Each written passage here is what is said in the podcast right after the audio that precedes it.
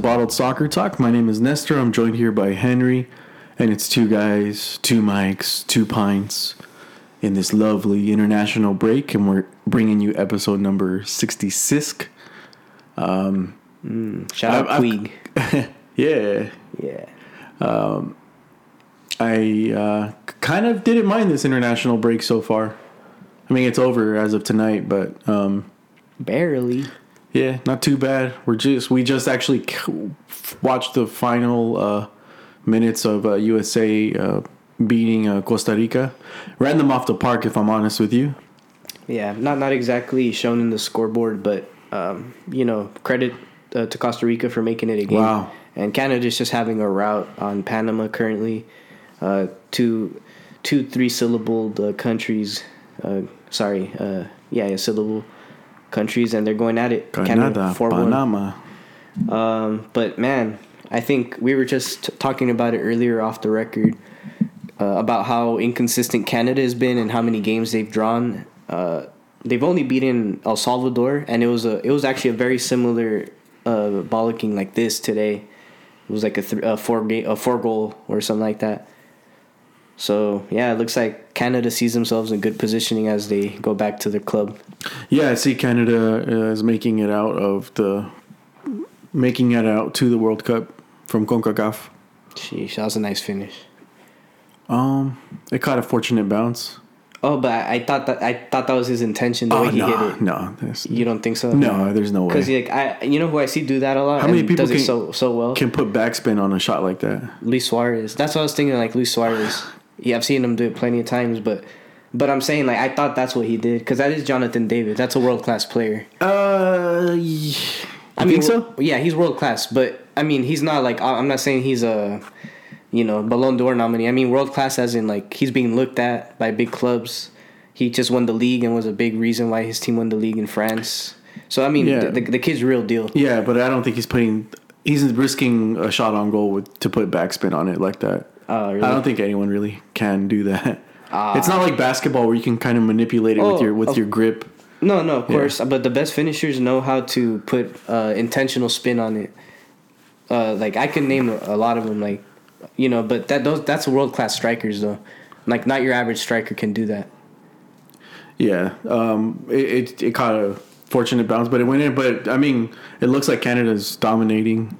I mean, the whole time I've seen them with the ball, and uh, I mean, going back to USA, they they lost on Sunday against uh, Panama, who's getting a right bollocking, mm-hmm. and uh, whoa, tensions arise.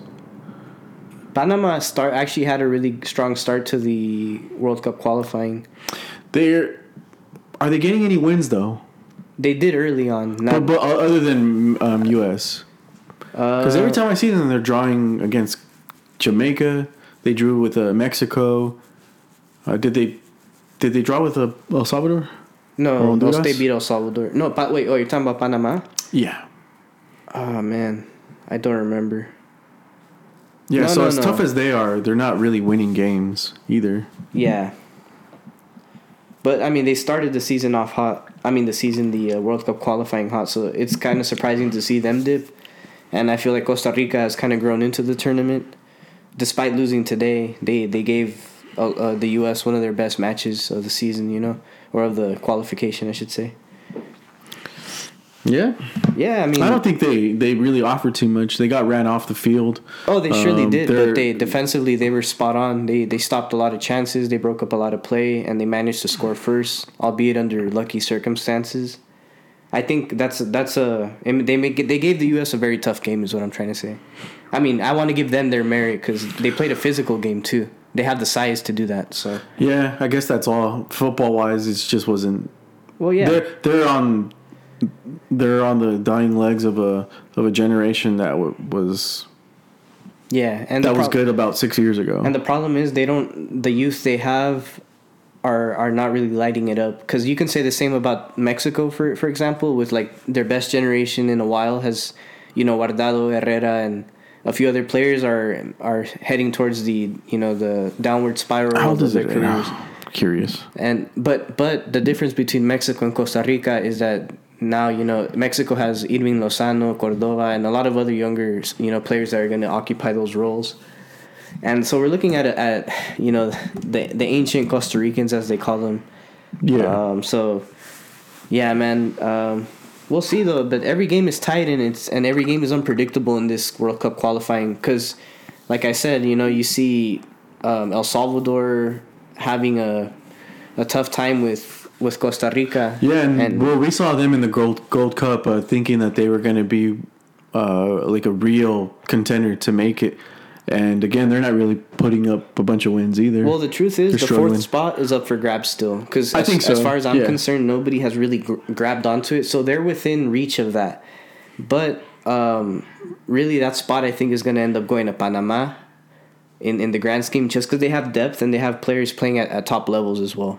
In La Liga, in uh, other other uh, big leagues as well. Um, and I, that's something that the you know Salvador and Costa Rica and Jamaica don't have right now. Well, Jamaica is, a very unique example because they I have. think Jamaica's just being terribly managed, right? well, That- they've they- been that's their biggest mismanaged. problem. Yeah, mismanaged, and also have been they haven't been allowed to use their their full personnel. I mean, they have players that are world class or near world class that should be competing. You know, players of the ilk of Jonathan David, which Well, yeah, Leon Bailey's injured. Uh, Mikel Yeah. Antonio still is he undecided? I think we don't talked about that last week, right? Yeah, I, I have no clue really, but he would be very helpful on that team. Yeah. But I mean, yeah, I think so. The first three are pretty solidified. I feel Mexico, the U.S., and I Canada. so. Yeah. So the fourth spot is the one that's going to play the playoff with a, a, a team from Oceania Every time Asia. there's a there's a break though, it, it seems like one of the lesser teams, like Honduras, El Salvador, or um, Panama, Mm-hmm. you know, kind of comes out. yeah, yeah, The last break was El. Salvador. Yeah, Right now it's Panama. Uh, uh, well, Honduras too. Honduras was pretty good, and uh, now it looks like uh, Panama, but they lost. They lost this match. Yeah, yeah. No, it's it's a very like seesaw. You know. Yeah, with with the Central American countries and Jamaica. Yeah, I For all we know, Jamaica can just make a huge jump in the next uh, qualifying break. Yeah, I I think that would be a, a little bit unrealistic, but it is all entirely possible. Yeah, well, just strictly because of their players, strictly Yeah. because of their their quality. Because it's not like they have shit players. The, their their current lineup right now is, is very subpar, I should say. Um, but with, including the, the names that we mentioned, they're a decent team. But you're only as good as your manager can make you guys. And well, say if they did get a new manager, it'd be a fresh start and it'd be you know a bumpy road. And it's currently a bumpy road with this manager who's kind of random. I, I gotta say, uh, Canada's keeper, the bootleg Darlow, just uh, annoys the fuck out of me. Uh, yeah, he's, He's just he- got that face, man. Yeah, no, well, that's the type of dude that will kind of bump in, bump into you at the bar while he's about to order a drink from the bartender. Yeah. like un- totally unnecessary, but he's just that that type of He, dude. he want yeah he uh, often uses words like alpha and beta and yeah, uh, he's And- like what's up bro yeah. Probably drinks like a monster or two a day. yeah. yeah. Um, but anyway, uh, I just looked at my computer right now and and um, staring at Hector Herrera. I'm like, why am I looking at him? And I forgot that I was looking for his age. Mm. I had no idea that he was 31. yeah. I thought he was younger than that for some reason.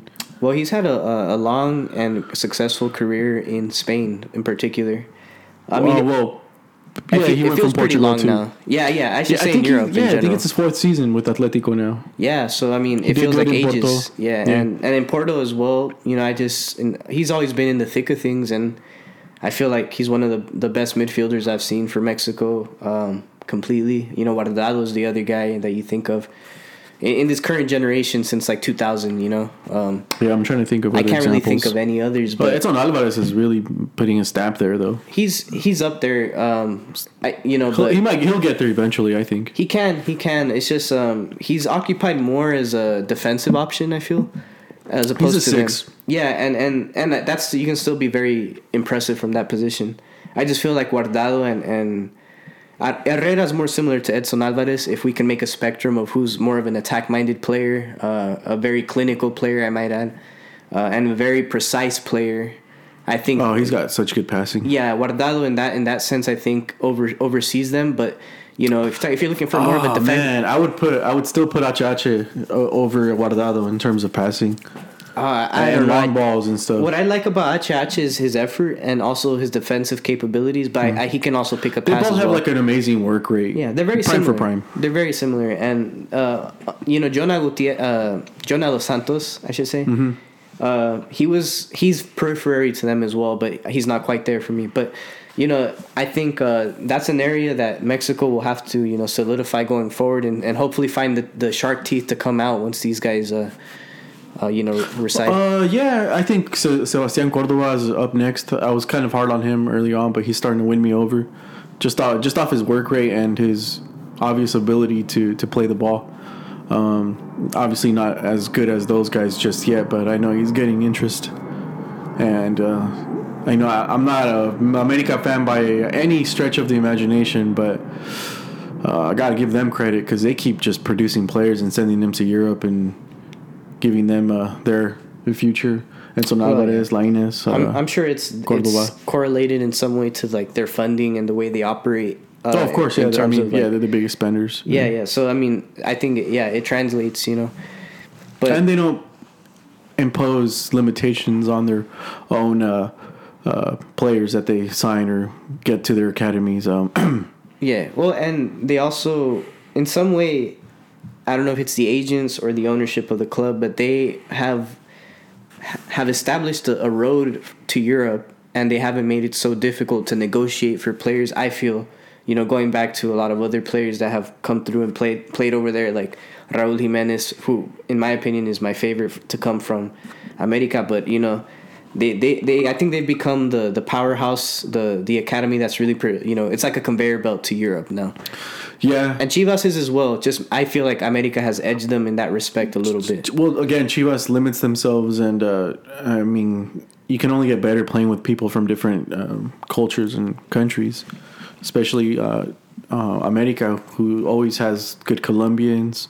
They'll get Brazilians now and then, Argentinians. Uh, I don't know if you remember Claudio Lopez. Yeah, yeah. He went. He he was a, a really good player at Inter, and then came to America and stuff. And I think that's really what turned it around for America to be c- continuously just up there.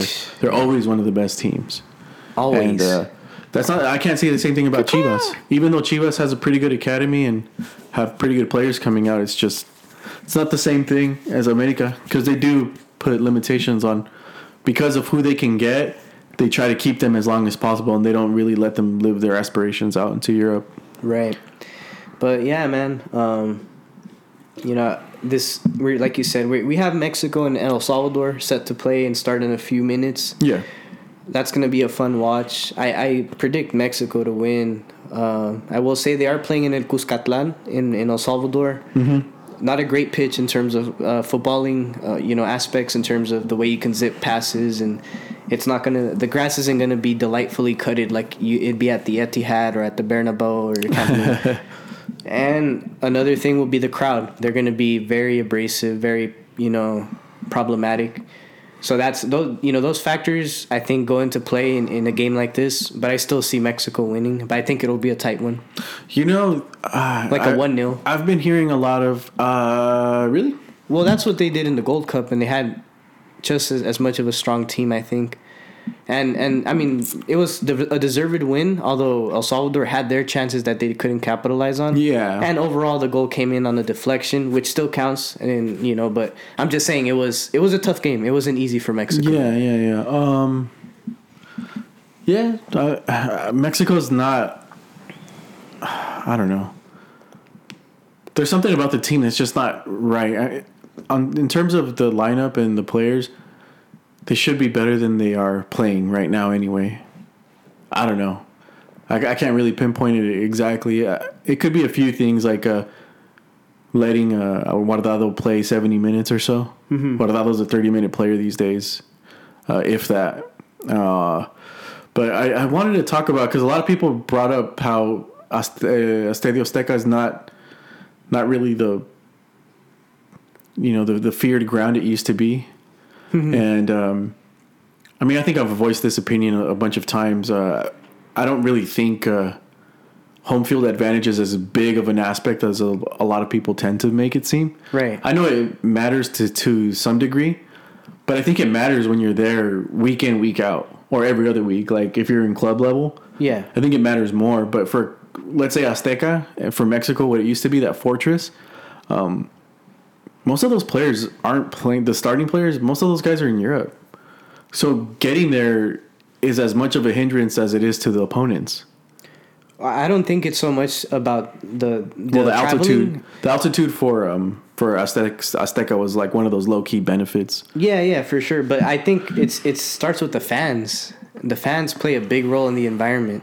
I, I know maybe you might not think it's a big deal, but I think in these games, especially based on how pass, passionate the fan bases are and how abrasive they can be, I was just going to mention that I think a lot of times these international atmospheres are some of the the most hostile.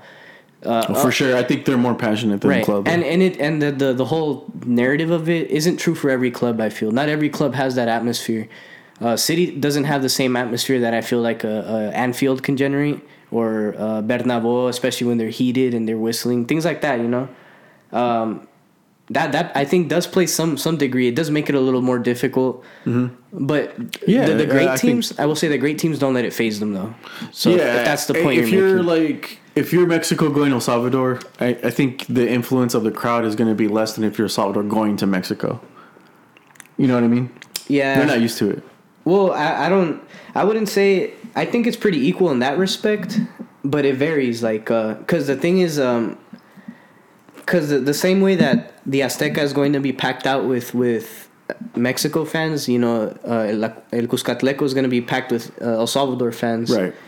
But what I do uh, like, I think in in case of like the Azteca, the the field is maintained much better, and it's it's a nice field. And I feel like El Cuscatlan is just like a college field. It's not that great. But you know, going beyond that, I think different teams have different advantages. Like playing a game at the Maracanã in in Brazil. When Brazil's playing as the home team is, is a tough game. There's certain nations that have it. Mexico is one of them, though I will say. But I think El Salvador is too, and we'll see. We'll see. We can judge later. But I, I always felt that it's a tough game. Yeah. Uh, uh, how big is it? It's uh I don't it's not entirely big, but uh it's fenced off even because of how hostile the fans are and, and the and the, the, the stuff they do, like they throw stuff. Uh, which is not I don't I'm not a fan of by the way, and I think it speaks and shows bad of, of, of the team and the culture and the nation. But all that stuff does go into play, I think, and um, I'm, I mean I'm sure you can pull it up there. I want to say the capacity is probably like maybe 28k, which is not a lot compared compared to the Azteca. But stadium. If I can say it's passionate, it's it's pretty passionate. Estadio Cuscatlan. Oh, it's got a pretty good capacity. Uh, forty-four thousand. Oh, okay, never mind. They probably expanded it recently, but I mean, it's a nice pitch. it's okay. It's okay. But Alianza. oh yeah, that's the team from uh, the capital, San Salvador. Hold on, it's saying fifty-three thousand. If it's above forty, that that's a good It's the largest stadium. stadium in Central America. Oh, no kidding, huh? Yeah, record attendance fifty-five thousand. Standing room only. Well, we learned something. Yeah, man, that's that's pretty cool. Yeah, but I think it's it's a it's a you know, and I remember it because they they played uh, when they played the U.S. and they had them draw there. Um, wow, I mean the the anthem was you know something very special, and if you're a fan of the team of El Salvador, it definitely like can affect the the emotions. I feel, but I think Mexico is talented enough to surpass that.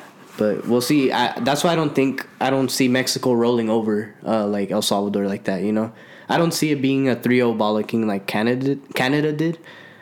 Oh well, El Salvador is playing in Toronto as well, which I think that's that's different a different set of problems. Except for Eriq Zavaleta who plays for Toronto FC, but you know, yeah, we'll see. It's gonna be a good game. Yeah, yeah. My main thing is uh, getting, uh, uh, you know, moving forward for for uh, Mexico is uh, figuring out that attack because one one game, Chucky's playing good and Raúl Jimenez, Raúl Jimenez is pretty con- consistent, but you know it's always one of the wingers that's not really performing up to par. It's either uh, Chucky or Tecatito who haven't been playing all that great. Tecatito hasn't had the best start to the season, club and country and uh, you know we say that while he was the best player for the in the Gold Cup, right? Yeah, And and in the League of Nations, uh, so he had a good summer with Mexico, and all of a sudden he falls off a cliff, form wise. um, to the point where there's even talks if he if he should even be starting. I think he's the kind of player that you let him work through his work through his uh, down period. But when you say starting for the national team, starting or, or like for Porto? Oh no, for the national Oh, team. okay. I, I think you have to start him every game. Yeah, yeah, me too. It's Well, and that's another argument. Is you do you always start your best players? I think so. Oh shit! There's a there's a little scuffle going on. yeah. I've been watching it the whole time, but it's it's it's very meager. It's it's um it's nothing like baseball or, but there there's been just words tossed back and forth from with both teams. Wow, I, it looks like it's is much ser- much more serious than it is. I'm gonna quickly take a peek at Twitter, see what they're Yeah. talking about.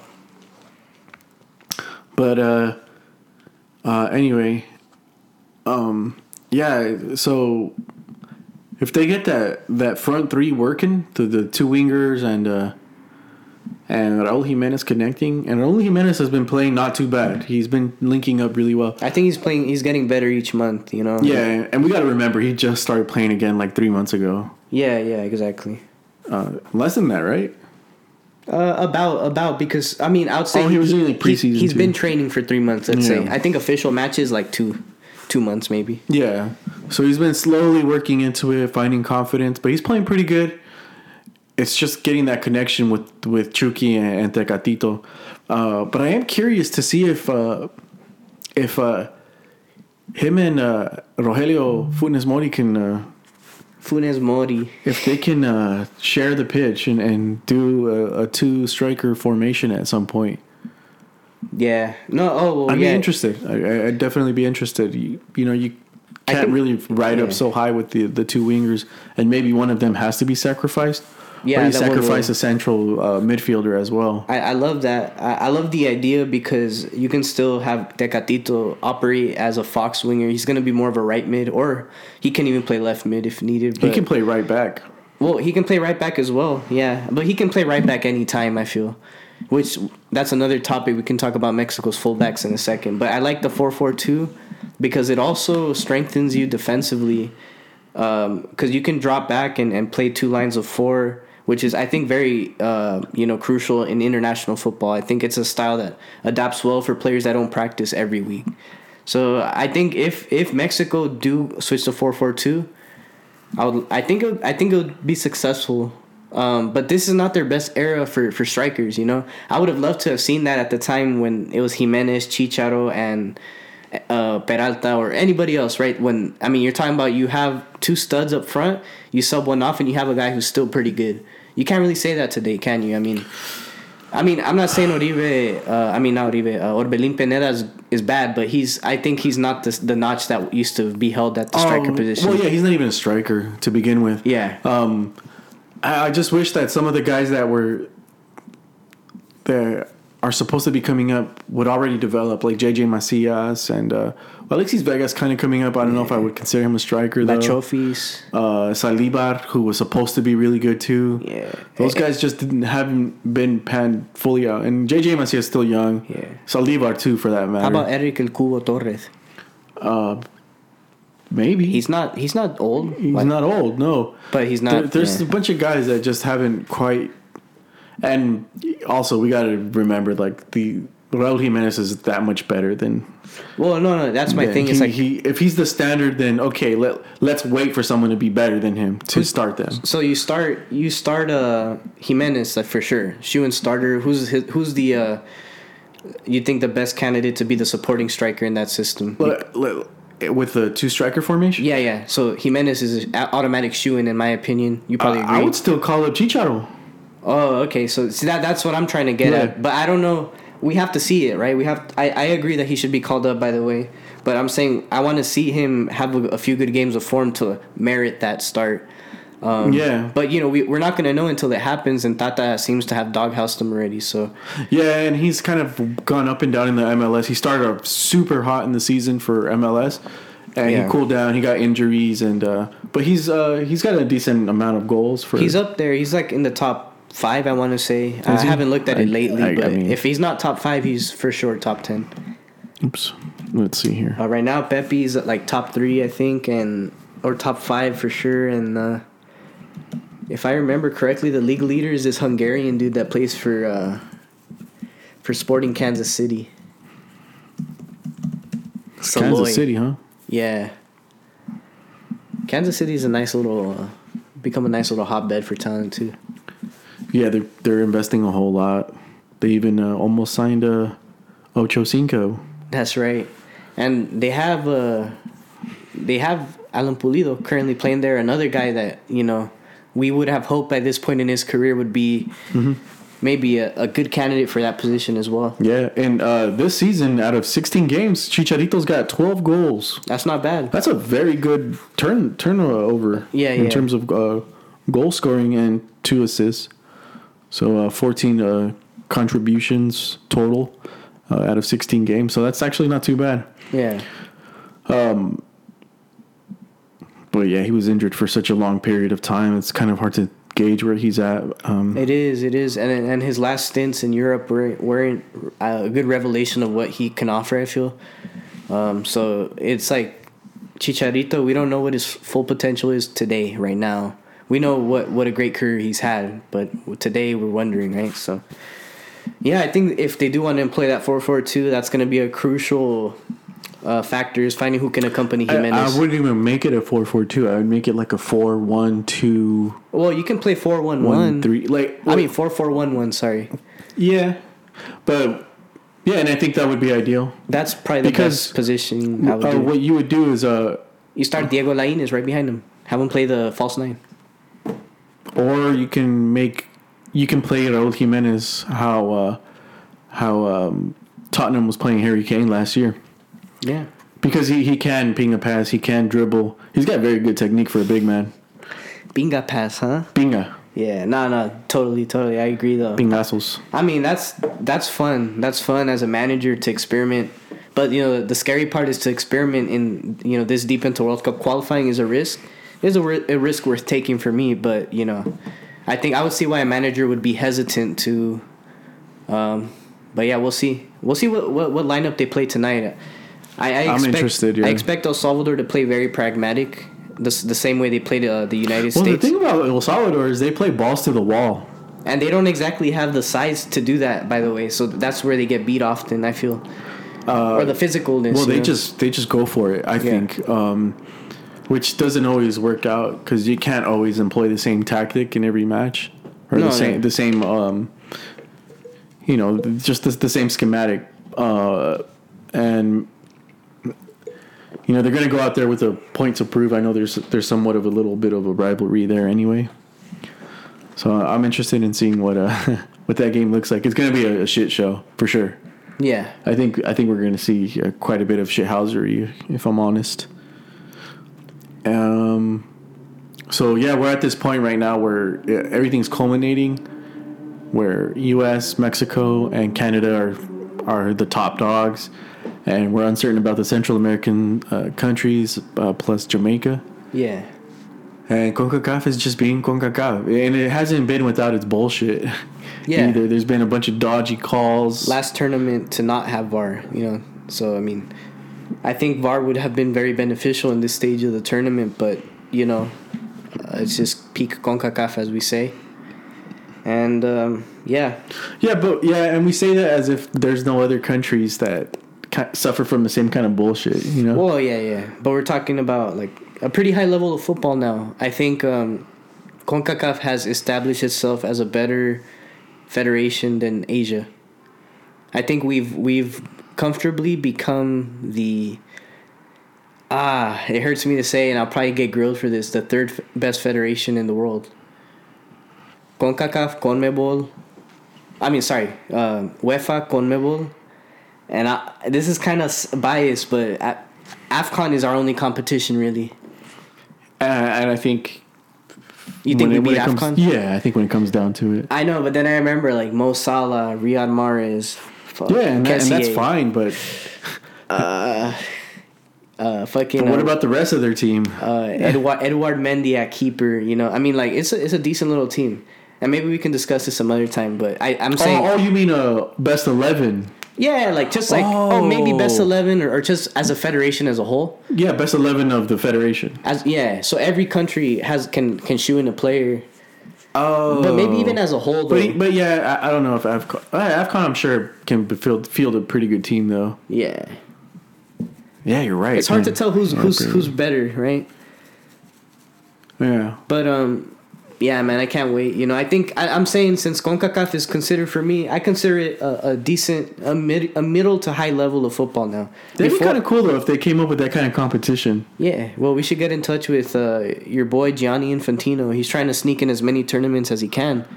I don't know if you want to touch on that. Yeah, which which kind of begs the question: is why were they against one that would make them even more money, uh, the most money? Sheesh. Um, uh, yeah, I mean it's more of the same shit. It's uh, the World Cup should occur once every two years. Uh, man, I, well, make it like the Super Bowl, G. the as of now, as it stands, the idea that the World Cup is a, a Super Bowl. As it stands, the fact that the World Cup is in winter, every time I remember it, it just pisses me off. It bothers the fuck out of me. Yeah. Q- Qatar wasn't ready for it when it was. Qatar should be meeting the demands of FIFA, not the other way around. yeah. FIFA had to do a whole bunch, and we don't even know how, how the whole club thing is going to end up next season. because there's going to be a fat ass World Cup right in the middle. It's a month long international break. Maybe maybe this is where we experiment the month long international break for all of qualifying. Yeah. What if they just gave uh, every, you know, every player, every club just a like a, a six month break for half of the season to just get back on track with the summer schedule? That would kind of get you heated. Well, I mean, Like just for player recovery, because you know how like that's a hot topic these days too, and how players are being run into the ground. Yeah that would be a great PR and I find for that, them. I find that to be also another thing that that's uh, being talked about a little too much as well.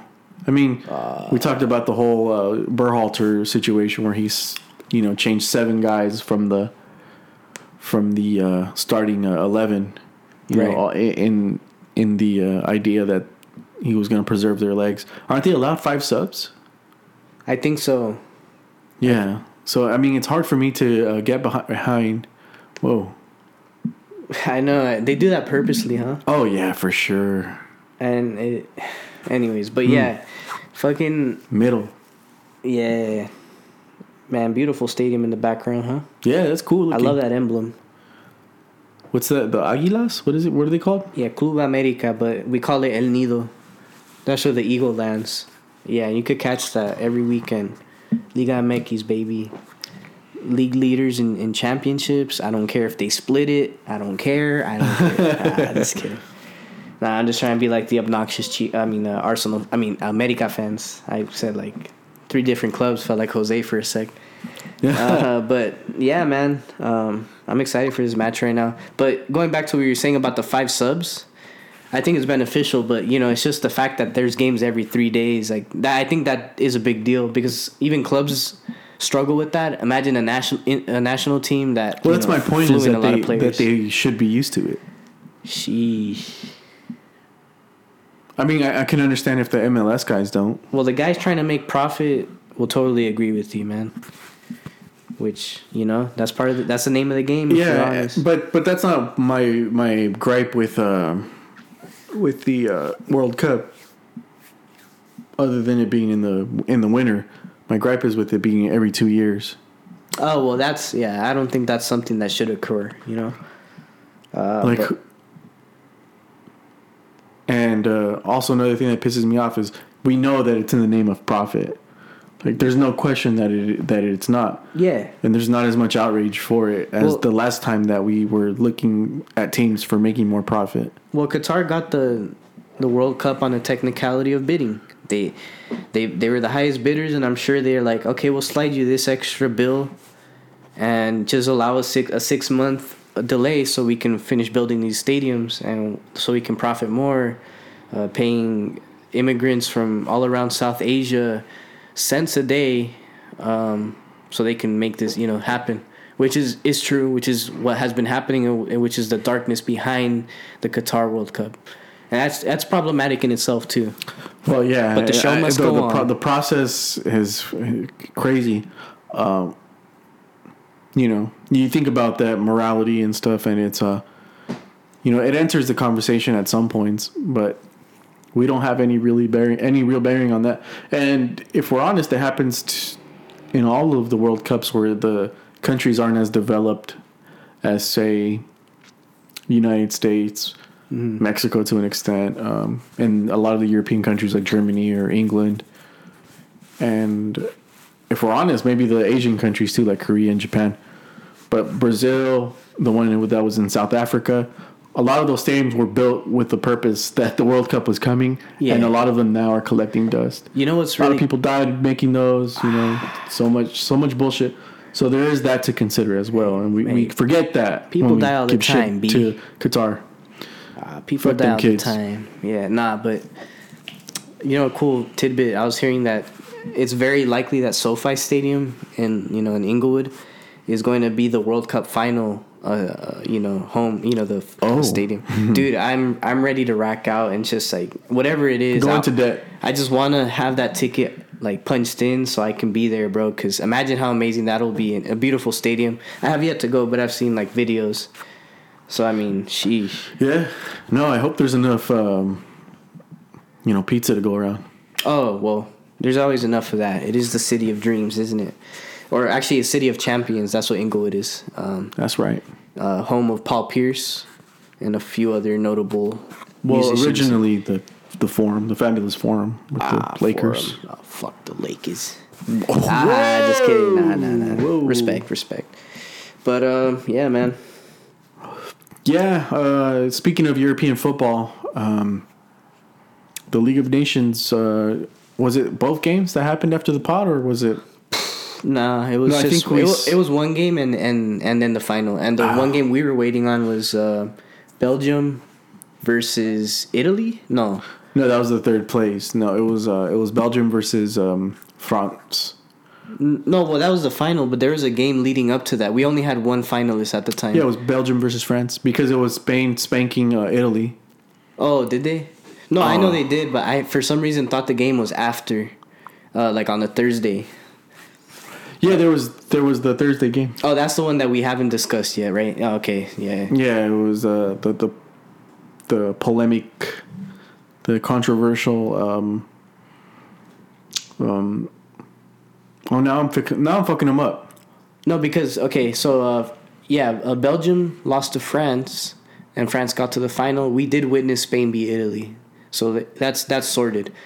I forgot what the Yeah. controversy was in, in the Belgium No, game. no, because I'm thinking of Sunday's game. Oh, Sunday's game. The controversy was the offside or not offside, um, where Eric Garcia seemingly plays Mbappe on, despite him being offside slightly. Yeah, but the Thursday's game was Belgium leading two to zero against France. I think in the first half, right? Right. And uh, Yeah, France get a penalty. I forget how. uh, Griezmann drew the penalty. Yeah, and then um, you know the second goal was I think Benzema.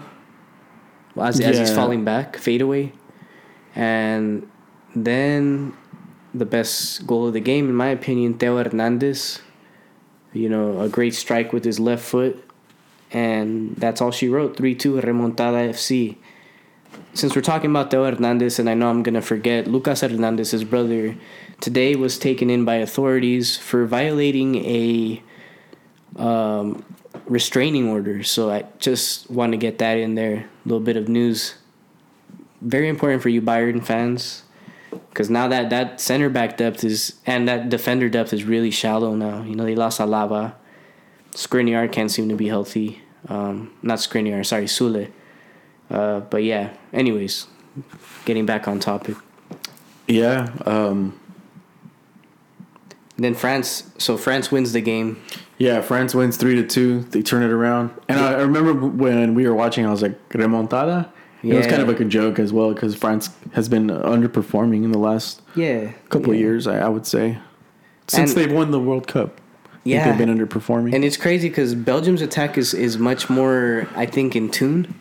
But in the end, More the- seasoned as the- well, Yeah, if you know what I'm saying. The the glaring the glaring errors for, for Belgium were in the defensive end, and I don't think that the blame is on I- Courtois. I don't know if uh, if they were even that bad defensively.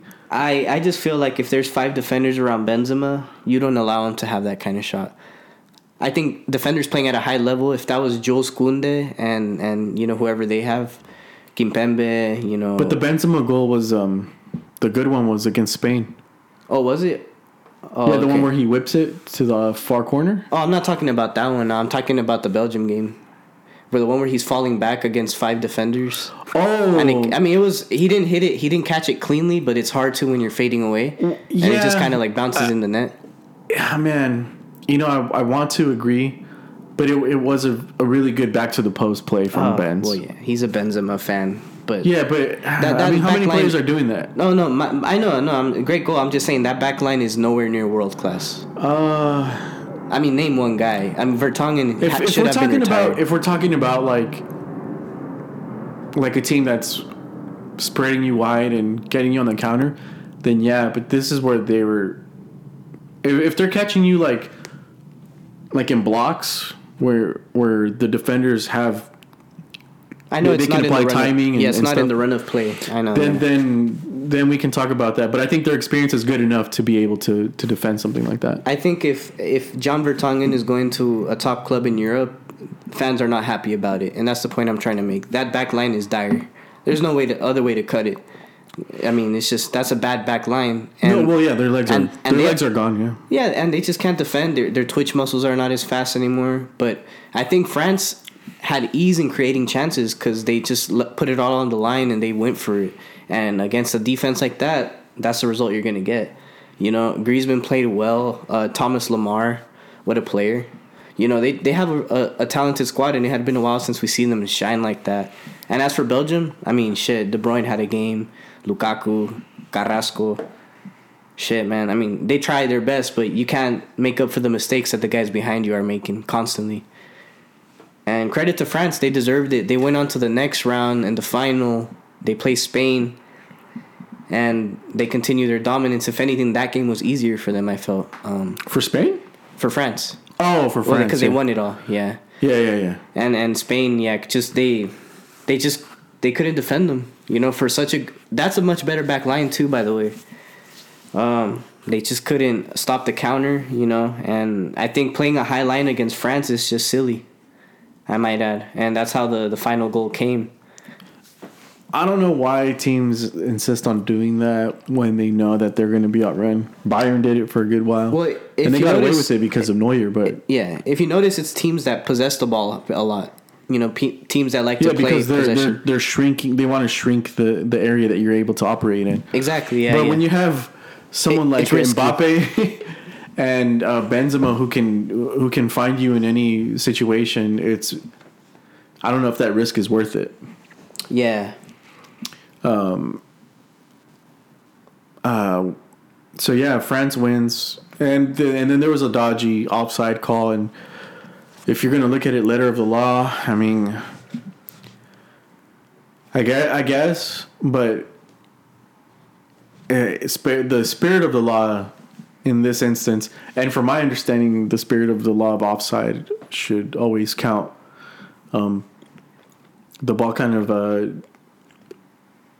well, I don't think enough blame is put on Eric Garcia for not just trying to blast it out.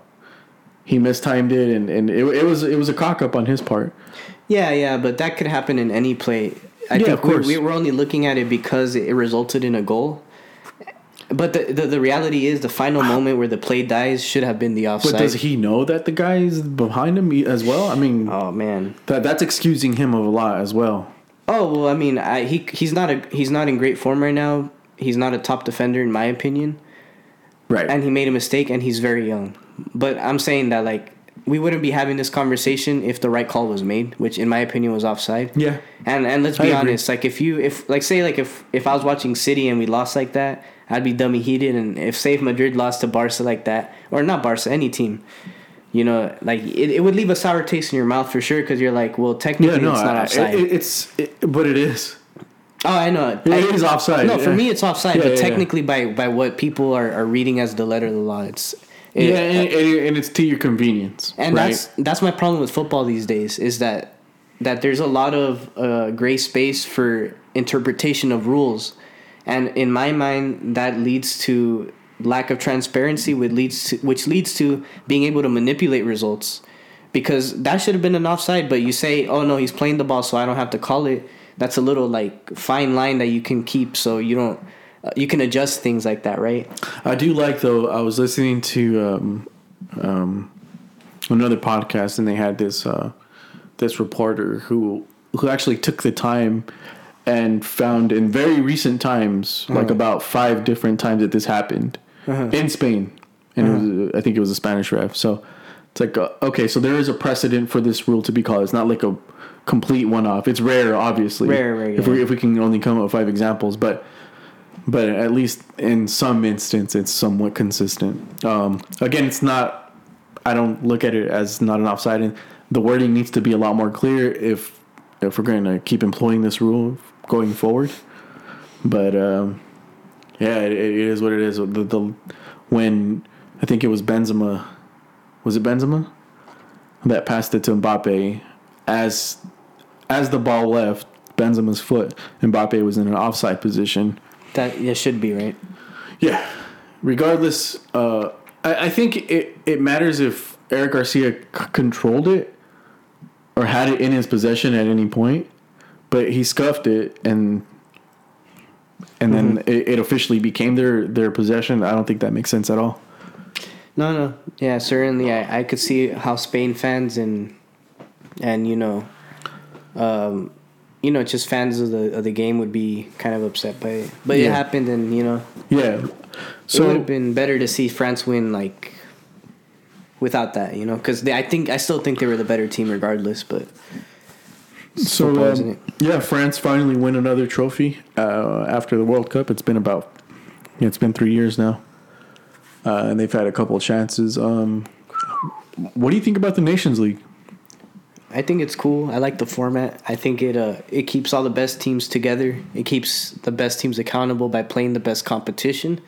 And it, it gives also the lower competition their own group where they can play. It's almost like you're watching League League 2, the championship and then Prem. Prem would be, you know, Belgium, France, Italy, Spain, the best of the best, the cream the cream of the crop and then you see the rest competing below. Um and I- I've been enjoying it so far if I'm honest. It's been pretty it's been entertaining, um, much more than than what uh, the World Cup qualifiers have been, where it's it's a mix up of all teams, and it should be that way, by the way, because that's Europe. But I, li- I like what the It's like Nations fifty League. countries. yeah, I, I like what the Nations League does because we get these good matchups, you know, and nothing. Do you think? Um, well, I mean, the Nations League is never going to be held to high re- as high regard as the Euros or the World Cup because it's every We year. we don't know that. Well, it's every year, um, and Portugal already won it. And uh, what's that? It's just that I feel like people that's what they want, right? They want a yearly competition to watch, like the World Cup, right? They wanted well, not all people. Well, the powers sorry. that be. yeah, the powers that be. Well, let's just enjoy the Nations League, so that doesn't have to happen. But nah, we'll probably won't. You right? We're probably gonna have a, a yearly World Cup soon. Oh man, uh, dude. Again, I'm not even excited for it, and the fact that there's going to be. I mean, when are they trying to start the the the bi biennial World Cup? Is it in uh, thirty? Yeah, and it, would it be in the winter from now on? damn it, Shit. dude. It's just watching a World Cup in the winter just doesn't seem right. No, you're supposed to go out to to a bar, enjoy a pint outdoors. yeah, outdoors With the crowd. out on the grill. You know, at the park. Yeah, radio, exactly. yeah, if it's if it's the weekend, invite invite everybody over for the U.S. match, the Mexico match. Yeah. Or uh, Brazil's going to play uh, Germany. You know? Yeah. that shit's. But no, we're going to be indoors with the fucking cold, watching. A f- is it is it the forty eight team? Uh, I believe so. oh god, fucking um, amazing. Three teams per group, by the way. Nice one. Uh yeah. Anyway, uh, moving on from that, what what else do we got? What else happened? I feel like like quite a bit happened.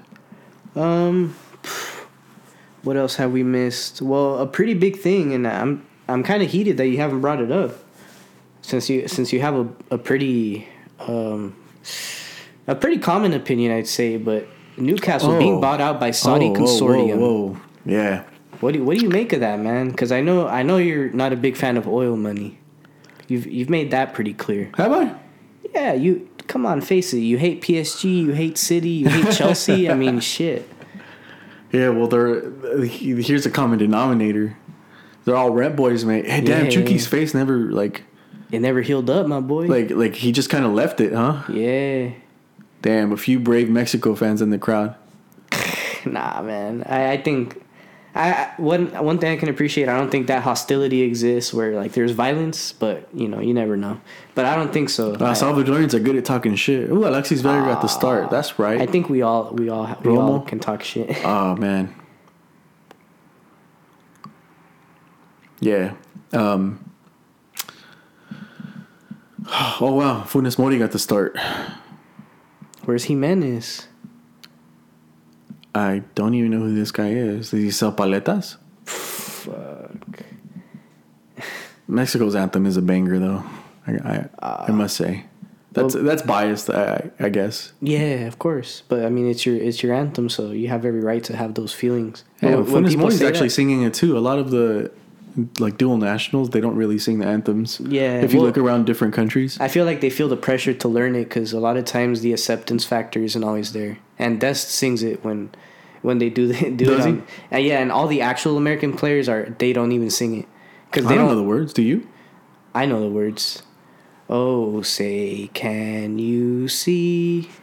I don't want to sing it because you I'm not gotta- patriotic. Now you got to oversing it like the dude at the uh, Wilder De- uh, the Wilder Fury fight did. Oh, he yeah. oversang every single syllable. I'm like, good Yeah. lord, this is unbarrel. Yeah. It's Oh. see, there's a what's his name, uh, Roldan. He doesn't know the the anthem, but for me, like all anthems sound the same. I mean, if Mm, Really? you, yeah, it's it's. Aw, bo- I mean, unless you enjoy classical music, my respect to you. I'm never gonna be like, oh, this anthem's a banger, unless you have. uh, Like the nationalism factor of it, and that's your country. I see why. There but- are some that are bangers, man. Oh man, um, definitely not England. Oh God, not England. Uh, You know- Italy's Italy's is Barca's anthem. uh, no. Uh, see, and that's my point. They Do all they have an sound like that. Yeah, uh, like I don't I don't know it because I'm not a fan, but they always play it at the end of the game. Man, you could have tri- you could have fooled me Oh no, I'm a Madrid guy. uh, through and through. Yeah, well, we won the league last season. I- I'm talking about Atleti. I know. That is, uh, But anyway, um, uh, Newcastle, huh?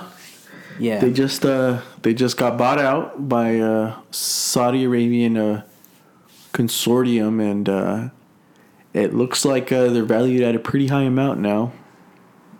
Qu- yeah. quite a high amount. Well, that was the interesting thing is that we see them sell for 300, 300 and million, $300 million, which is isn't even the buyout clause that was just announced today for Pedri, which is a 1 billion buyout clause. Don't know what you think about that by the way, but uh, interesting little tidbit there. But yeah. Well, Mike Ashley was under pressure to sell for a good while now, right? yeah, but sheesh, The previous owner. 300 mil like MLS clubs are worth more than that. You think At- so? yeah. Wait, are there? They are, they are for sure. Well, But Galaxy, of course. Oh, uh, well, who yeah. else?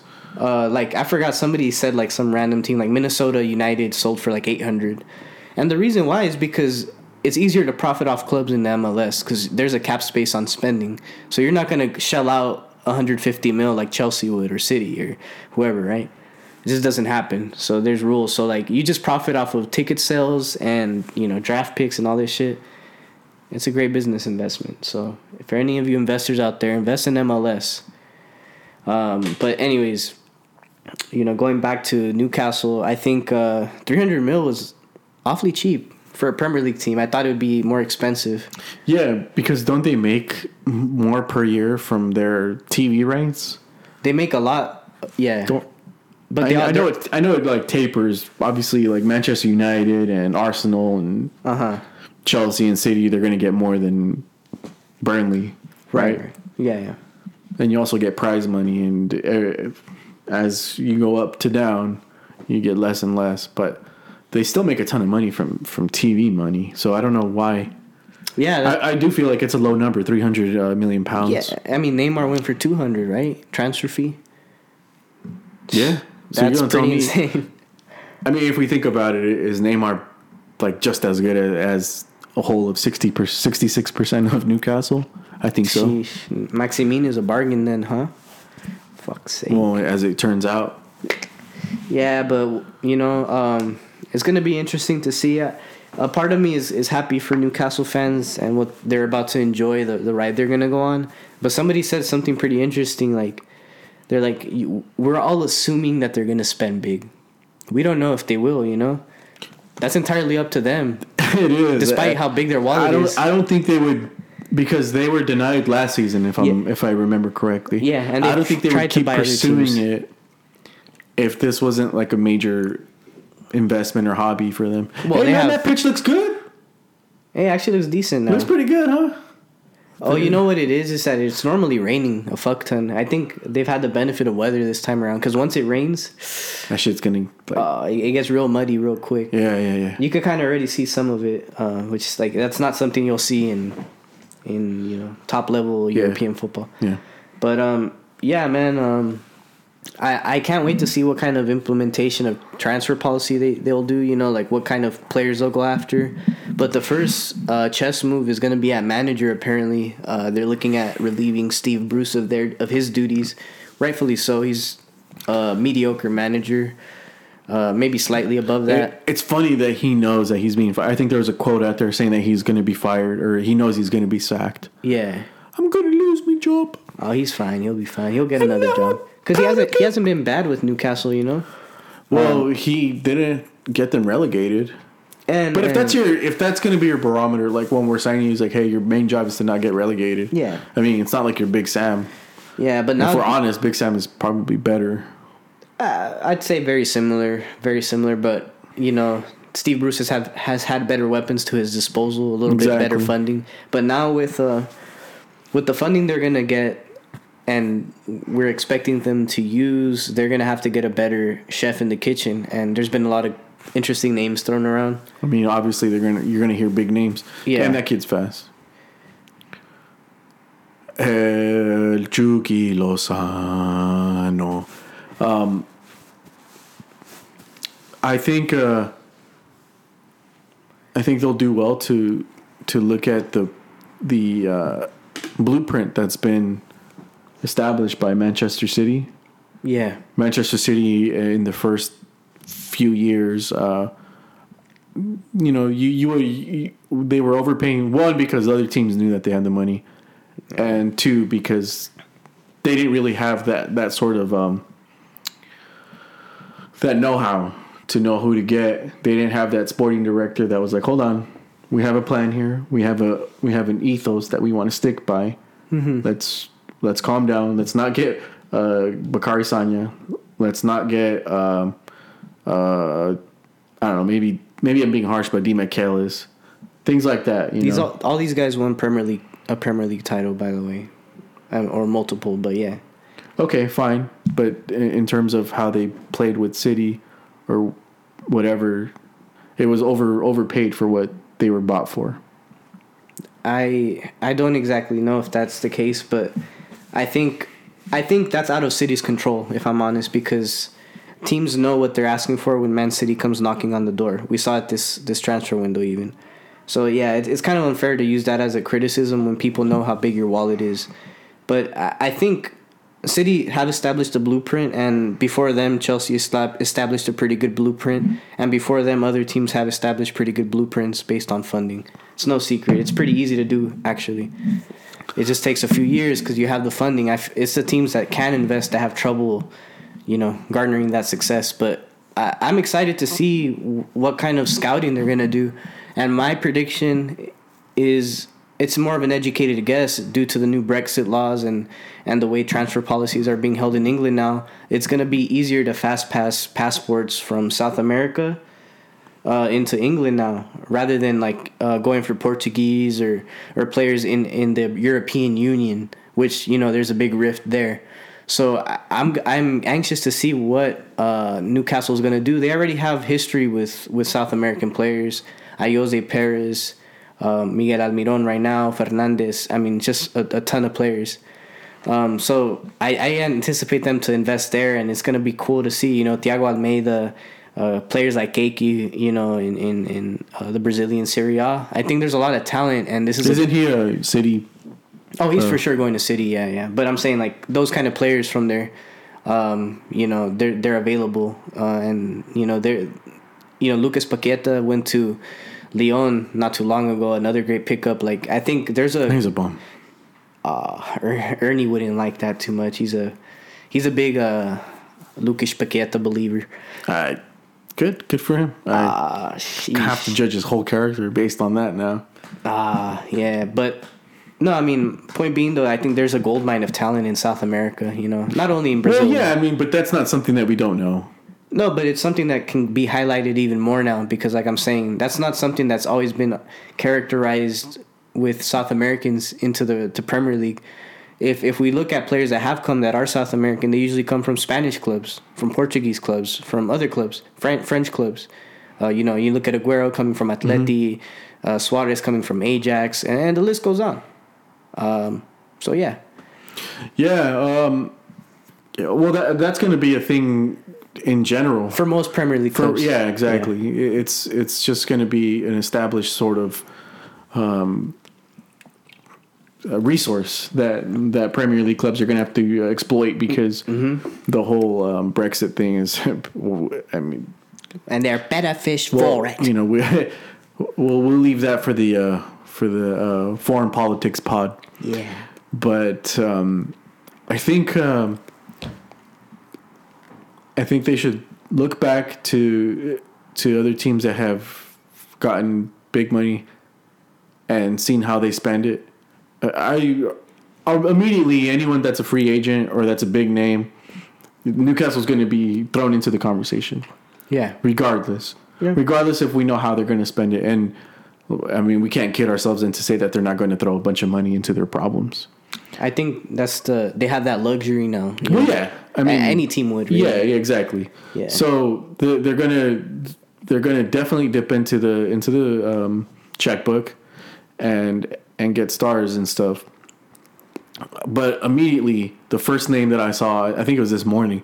Oh, Aaron Ramsey is like those kind of names are ones that you don't want to go for mm-hmm. because you're going to overspend and you're going to get underperformance from someone like Aaron Ramsey, who's a serial underperformer. Um, Premier League experience though. Premier League experience, and he wasn't all that great there.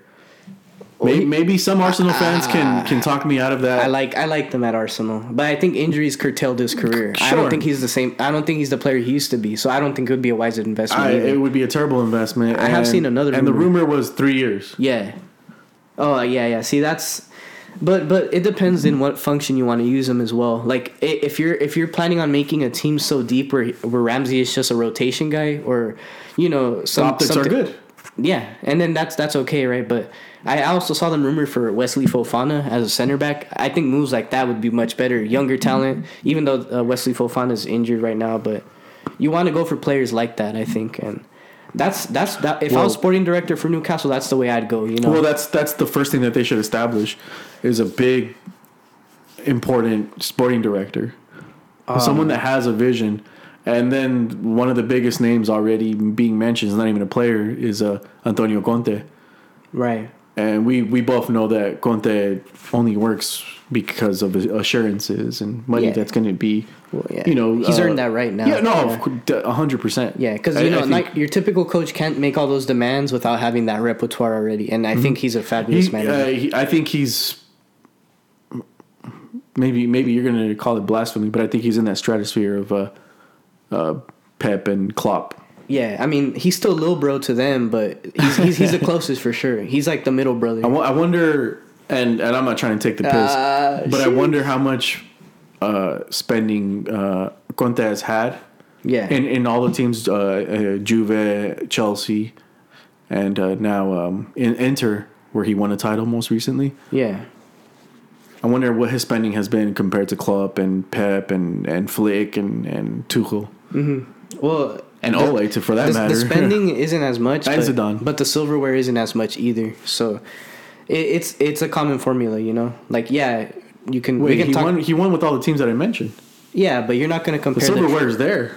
No, nowhere near Pep Guardiola's. So, and it's because he spent. But Pep Guardiola has about to be uh, possibly five Premier Leagues, so like you you can't make that comparison. Oh, you can't. You, you no, don't do that. No, no, because yeah, don't do that. No, no, because there's proportions. There's proportions. If you're if we're gonna talk about 200 million spent, well, there's two or three Premier League titles for that, and ano- you know, so like, yeah, yeah, yeah. But but don't don't say oh almost five because he only has four. oh no, he Yeah, don't almost claim four. don't claim a fifth one yet. No, no, no. Okay, well, he has four. That's Okay. still that's still like, That- that's amazing. that's a lot more than Conte. But Conte hasn't had that money. So if Conte would have kept his job at Chelsea and he would have continued to get that money, I'm sure he would have still continued to be successful. But money is necessary. We Mm-hmm. saw how much money Chelsea spent even without Conte. no, well, uh, um, Chelsea's Chelsea's a big money club. Yeah. Everyone, And I Uh, think- what's what's going on with this guy? It's no secret that Conte's best season was with one of the richest clubs in Europe. So well, he was also with Juve, and he he had a pretty sustained. Well, Juve is we know we know what the deal was in Serie A, but you know that's still impressive. But that's like Steve Gerrard winning at Rangers. You know that's like one of the better. That's one of the better clubs in Scotland. You know. I hope Nestor Yeah. Araujo's okay. By the way, I I mean it doesn't look too serious. Yeah, Uh, but yeah, man. I mean, it's one of those things where I, I, I rate Conte for sure, and I think he'd be a fabulous manager for Newcastle. That's actually the the guy I tip to get the job. Um, I think I think so. yeah, they're tipping also a, a Ah man, I just hope they don't send him in. Ah. like with okay, we're gonna spend five hundred million and.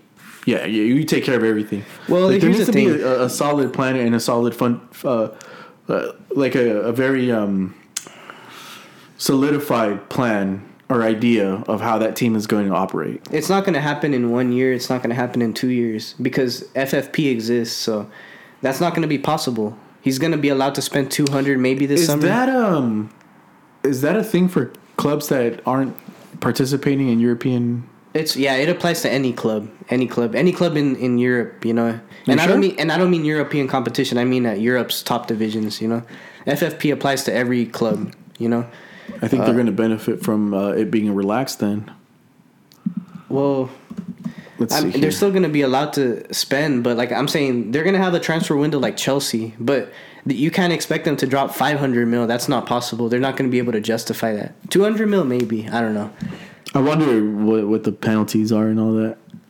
Um, Well, well, just- then you'll get kicked out of European competition. You know, like you won't be able, you won't be allowed to compete in like the Champions League and and like I wonder. your uh, trophies will get nulled or whatever. I wonder how that's going to function for them as well. Then Yeah, I mean they're still gonna spend a lot. They're gonna spend more than than most clubs, but it's not gonna be an infinite amount. Because that would be insane. That'd be crazy. Because if that were if that were the case, imagine you could transfer in like thirteen players this year, get rid of the deadwood. That'd be like night and day. But you know it's gonna be measured two hundred here, two hundred there, and Conte is the right guy to establish a, an identity, a play style. is he that patient? Are they going to be that patient with him? Because let's say you can get three, four players here, two, three players there, Yeah. another two players. You know, so that's three seasons gone, right? Ooh, okay. Oh Oh, man. I know you want to celebrate it, my yeah, boy. yeah, but yeah, yeah. um, the thing is, like, We're knocking. you know it's it's one of those things um, where they're gonna spend and they're gonna i think they'll be patient because we have to remember who they are right now. They're a team in the relegation zone. Let's not yeah. forget. So anything is a win for them. yeah no it- and, and it's gonna be as that- simple as as finishing 10th place like leeds did. That's gonna be a, their first dub. And after that it's gonna be okay now we can finish maybe in europe europa league contention. That's that's year two. Year three top of Europa League contention, maybe con- competing for the final of the Europa, and then Champions League. It's gonna take time. So, I, but that's four years. That's nothing no, I for know. where they are right now. Oh, for sure. That's a huge fucking. yeah, but it's not night and day. And, and But that s- is night and day. well, that's I think, relatively speaking, that is night and day. well. I from mean, being in uh, in the they are- championship. yeah, for who they are uh, today. When were they in the championship? Two years ago. yeah, yeah, but for who they are today, and like what just happened, and the amount of money that's expected. That's that's the expectancy. That that's a, a, a realistic trajectory. Well, I think if anyone's under the illusion that they're going to turn around and be Champions League uh, champions next season, then no, know, no, that- that's, not. stupid and that's my realistic. point. That's Yeah. my point. So, Yeah, I don't think anyone's under that illusion. but in four years they can compete for that four or five years, man, that's that's a huge turnaround. City man. did it in less. well, City just competed in their first final. No, no, you're, you're misconstruing me. I'm talking about when they qualify for Champions League. When I say Newcastle qualifying for Champions League, it's getting the fourth position in England. Yeah. I don't mean they're gonna win the damn thing. That's that's I so know what far you meant. away. I know what you mean. That's so far away. And City, my point is, it took City four years to become a Champions League team. In fact, it took them three. They started as a Europa League team, worked their way up, and then started finishing in top 4 in, Mm-hmm. in, in the Premier League. Won their first league title. Started competing in the Champions League. Their success, yeah, it hasn't been there. I think I think it all there. There's also we have to bear in mind that FFP wasn't introduced until a few years later.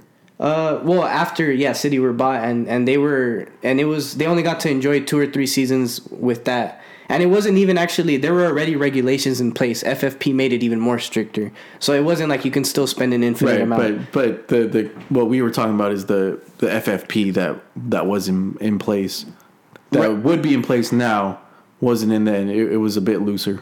yeah, for sure, it was Yeah. looser for every single club, Yeah. not just City. Yeah. and and and it, it, it got you know it got stricter and stricter as they started seeing how quick City advanced and PSG advanced and other clubs, which I understand. Only because of those clubs. Yeah, pretty much. And and it's like, well, they didn't exist when Madrid or United or other clubs got a massive influx 40, 50 years ago. So it doesn't really matter in the grand scheme. But there are rules and regulations and I think it'll be a work in progress for Newcastle. It's going to take time. It's a fun ride. Though, I mean, it would be it would be uh, crazy to see them do that in the timeline that we just said, five years. It would. That's a huge turnaround for anybody. It's realistic with the money they have though. Well, with the money that they're going to put in, yeah, for sure, for Yeah. sure, it's going to be. And if any club were to do uh, that, you we- know, we're going to see players tied to them. Imagine hearing the name fucking I don't know, Erling Haaland, uh, tied to Newcastle six months ago. You know, it's like what? yeah. Yeah, I mean, Not to say that he is, but you No, know, he's not, yeah. It's it's a financially, it's a realistic option for them. Where, whereas it wasn't, you know, even a week ago or And- two weeks ago, whatever. and and Newcastle fans must feel like they hit the lotto. Well, they kind of literally did. And I well, mean the, team real did. fans, yeah, the real fans, and and I can't say I was a real City fan because I didn't suffer through the years of relegation, the years of all that. I started supporting when I saw one of my favorite players go from uh, uh, Real Madrid to City, uh, uh, Robinho at the time, and that was their first big transfer, and I just started watching them since. And there's gonna be kids who are gonna follow that same trajectory, so I'm happy. I'm happy for them. I'm happy for what it means for the club. Newcastle isn't just your ordinary club. They're a club with history, a club who's had the best forwards to ever play in the nation, uh, a club who's won titles, league titles, uh, you know, domestic cups, so on and so forth. Used to compete in Europe as well. Um, but yeah, I, I'm happy for them, honestly, and um, they're in for a ride for sure. And I own a Newcastle kit too. As a matter of fact. Um, how do you feel that there's a new rival, or that there may be a new rival? Oh, I, I think it's cool. I think that's that's something that I wish for most clubs. I wish every club could spend the, that amount, right?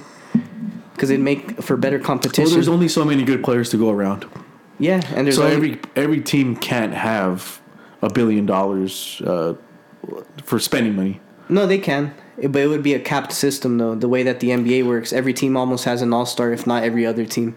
It would be like yeah, that. but but Europe, but we're talking about Europe, right? No, in Europe, no, yeah, I'm saying in- it can exist. If every if every club in Premier League had a 500 million billion dollar worth owner, yeah, it would be like that. Because if Newcastle's offering Haaland 150 mil, then Burnley, who's owned by a 500 billion dollar owner, is going to be like 160, and it's just going to be a bidding war. Yeah, right. There's going to be a bidding, but but what I'm saying is there's only so many good players that justify that sort of spending. Well, but they would be more. Uh, Damn, that ball was out. that would be more equally distributed though. Say if every club had this, the the the same amount of wealth, right? So it can exist, but it'll never exist because that's not how society works. It's like if I told you everybody that we knew in society was a billionaire, just can't happen, right? yeah, yeah. Well, only be a select If everyone's few. rich, no one is. Yeah. So yeah, that's the thing. Yeah, and and then well, it would lead to just more concentrated. It would it would lead to a lot of problems, man. But actually, I don't even know if it's a problem. It's not realistic. it's just more of a case of like it would be pretty much like what the NBA is, you know, in terms of how every team has equity.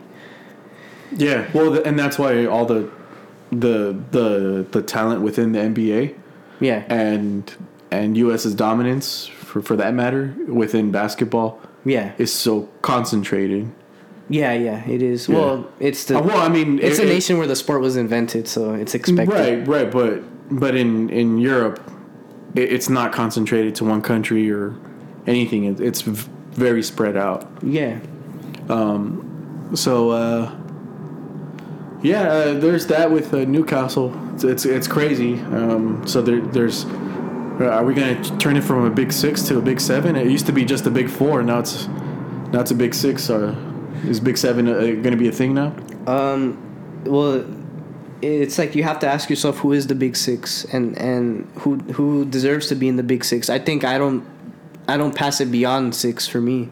I don't add another team. There's teams that are gonna drop off, and there's teams like Tottenham who I don't know if they belong in that conversation anymore.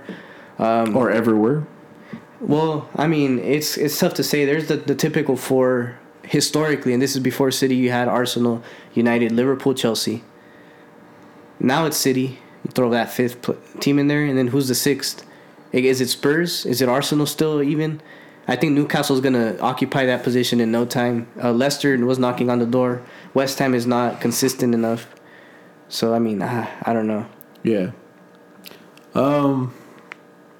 Yeah. Well, I, I always found it weird when they would call it a big six, right? Because, like I said, it, it used to be a big four, and big four was the teams that were traditionally traditionally competing for European spots.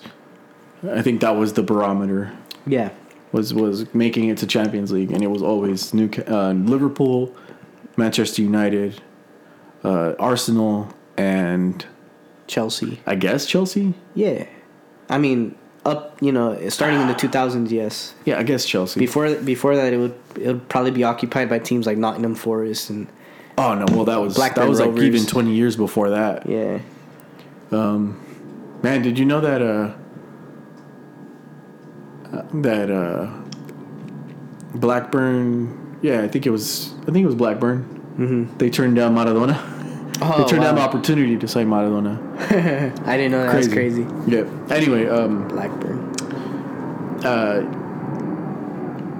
I mean, I guess I get it because Arsenal's fallen off a bit, and they might be back on the up and up. We don't know that. Yet. I like them, and It's they've still, invested. Still, still early in the season. Slow process. though. Yeah. Um, how I find it hard to to shit on Tottenham that bad. But, you know, but they've they had- they're they're much they they seem.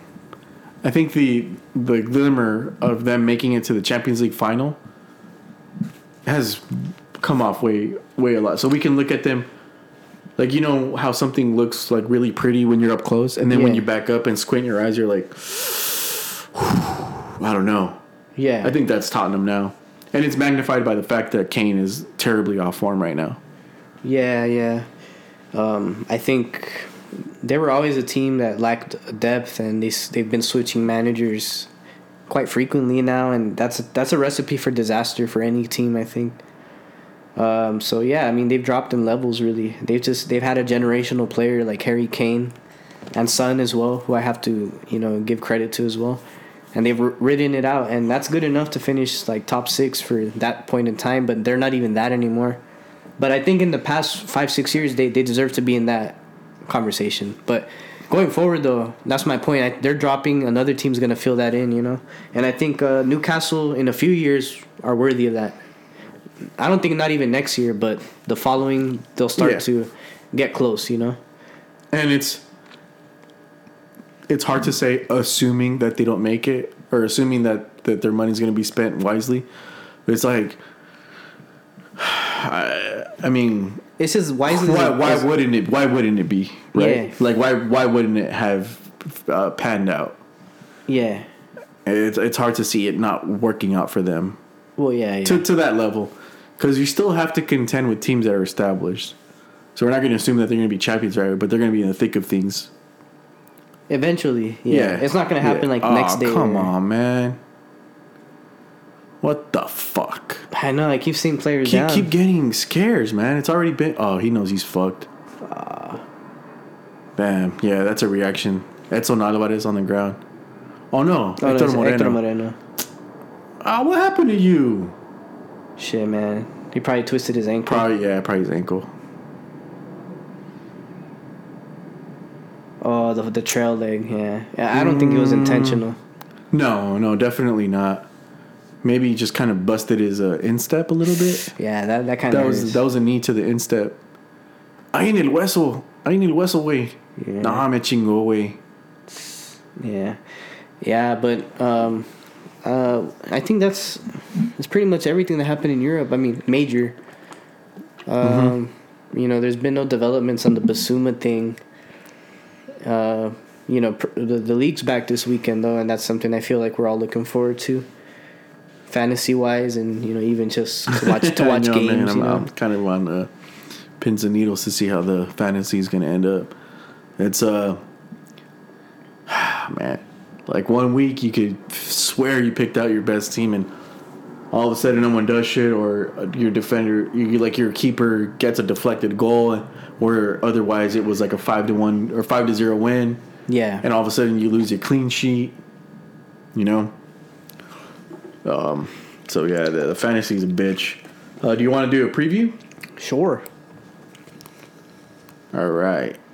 So uh, Premier League uh, starting uh, Saturday, October 16. Saturday, Saturday. Uh, Watford uh, hosting uh, Liverpool. Watford, Watford, with new manager Claudio Ranieri. Oh man. his debut.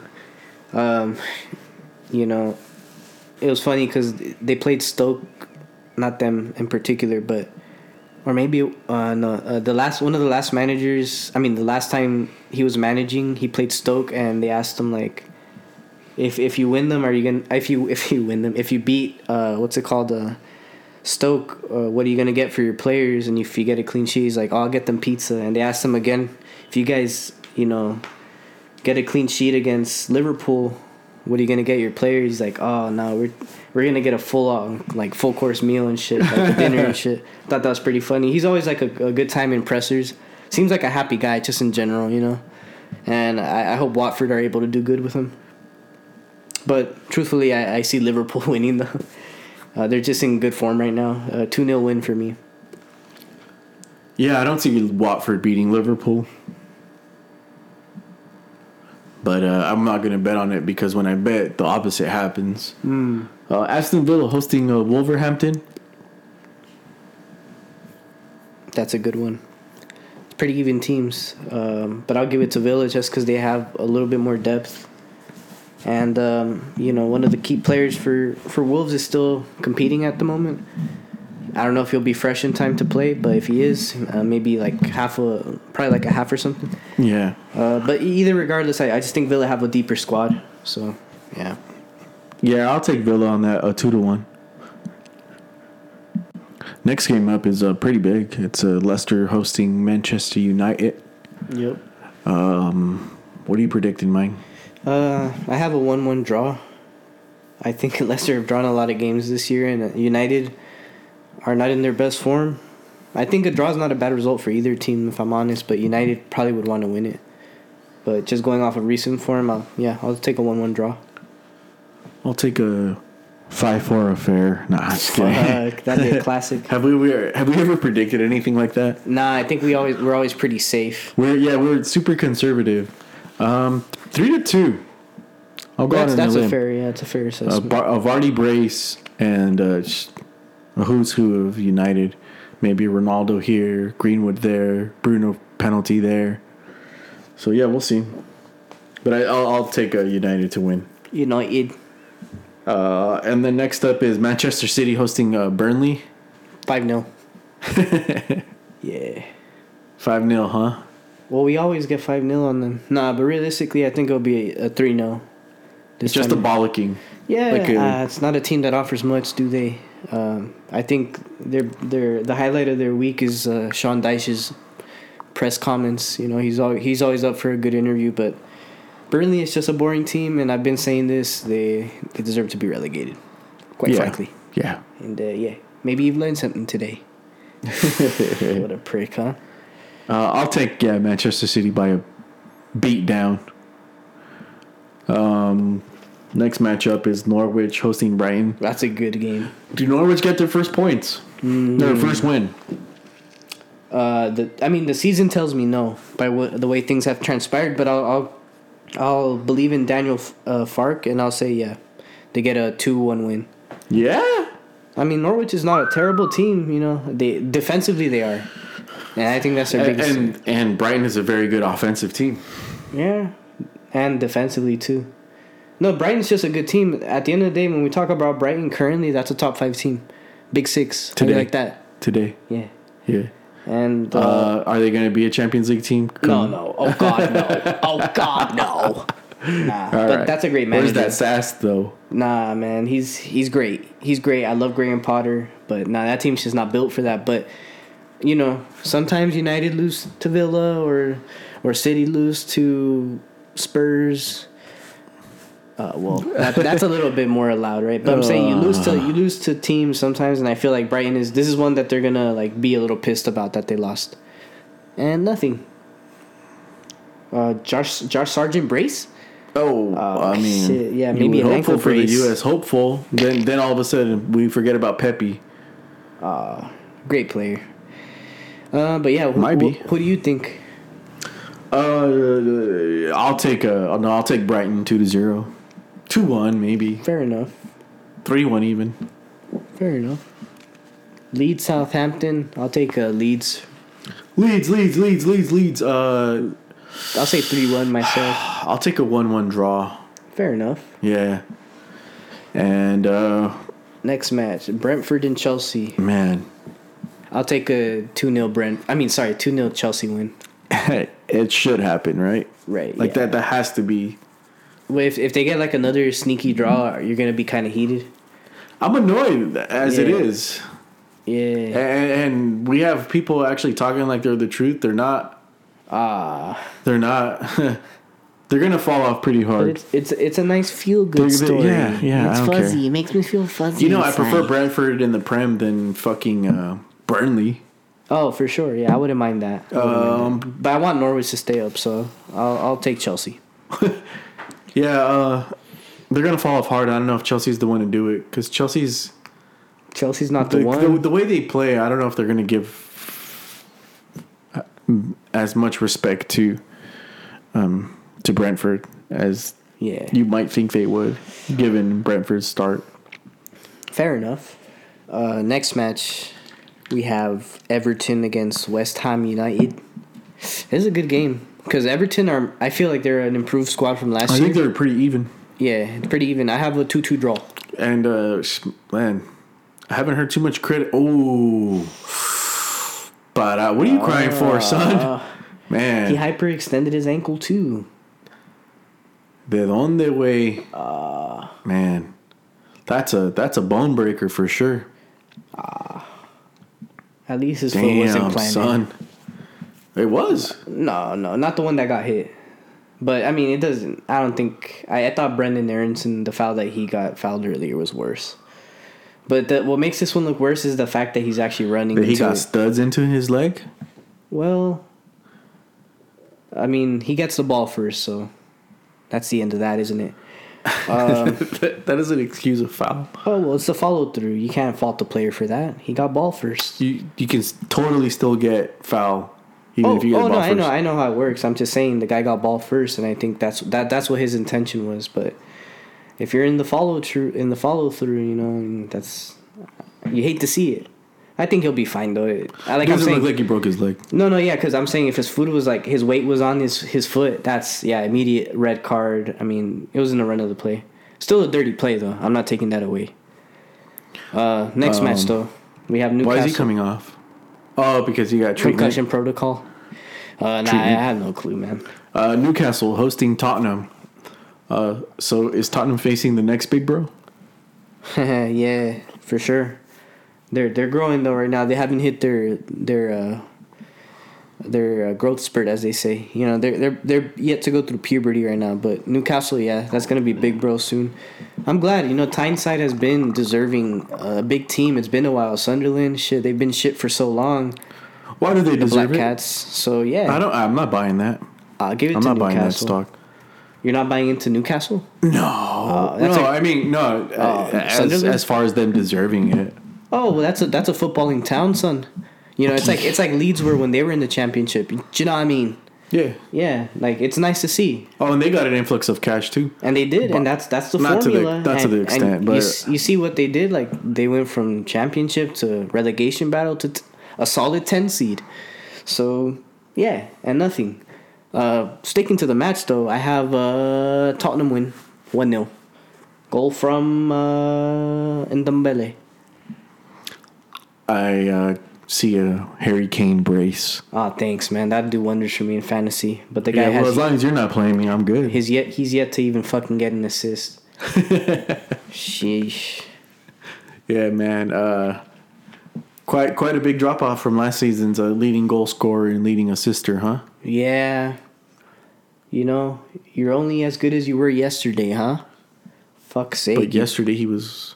Anyway, Yeah, yesterday he was shit. He can't even score for England for fuck's sake. Anyway, sorry, I, I'm an Arsenal guy, so it's always hard for me to give uh, Harry Kane the credit. do you want to do any La Liga? Uh, well, we skipped the biggest match in London.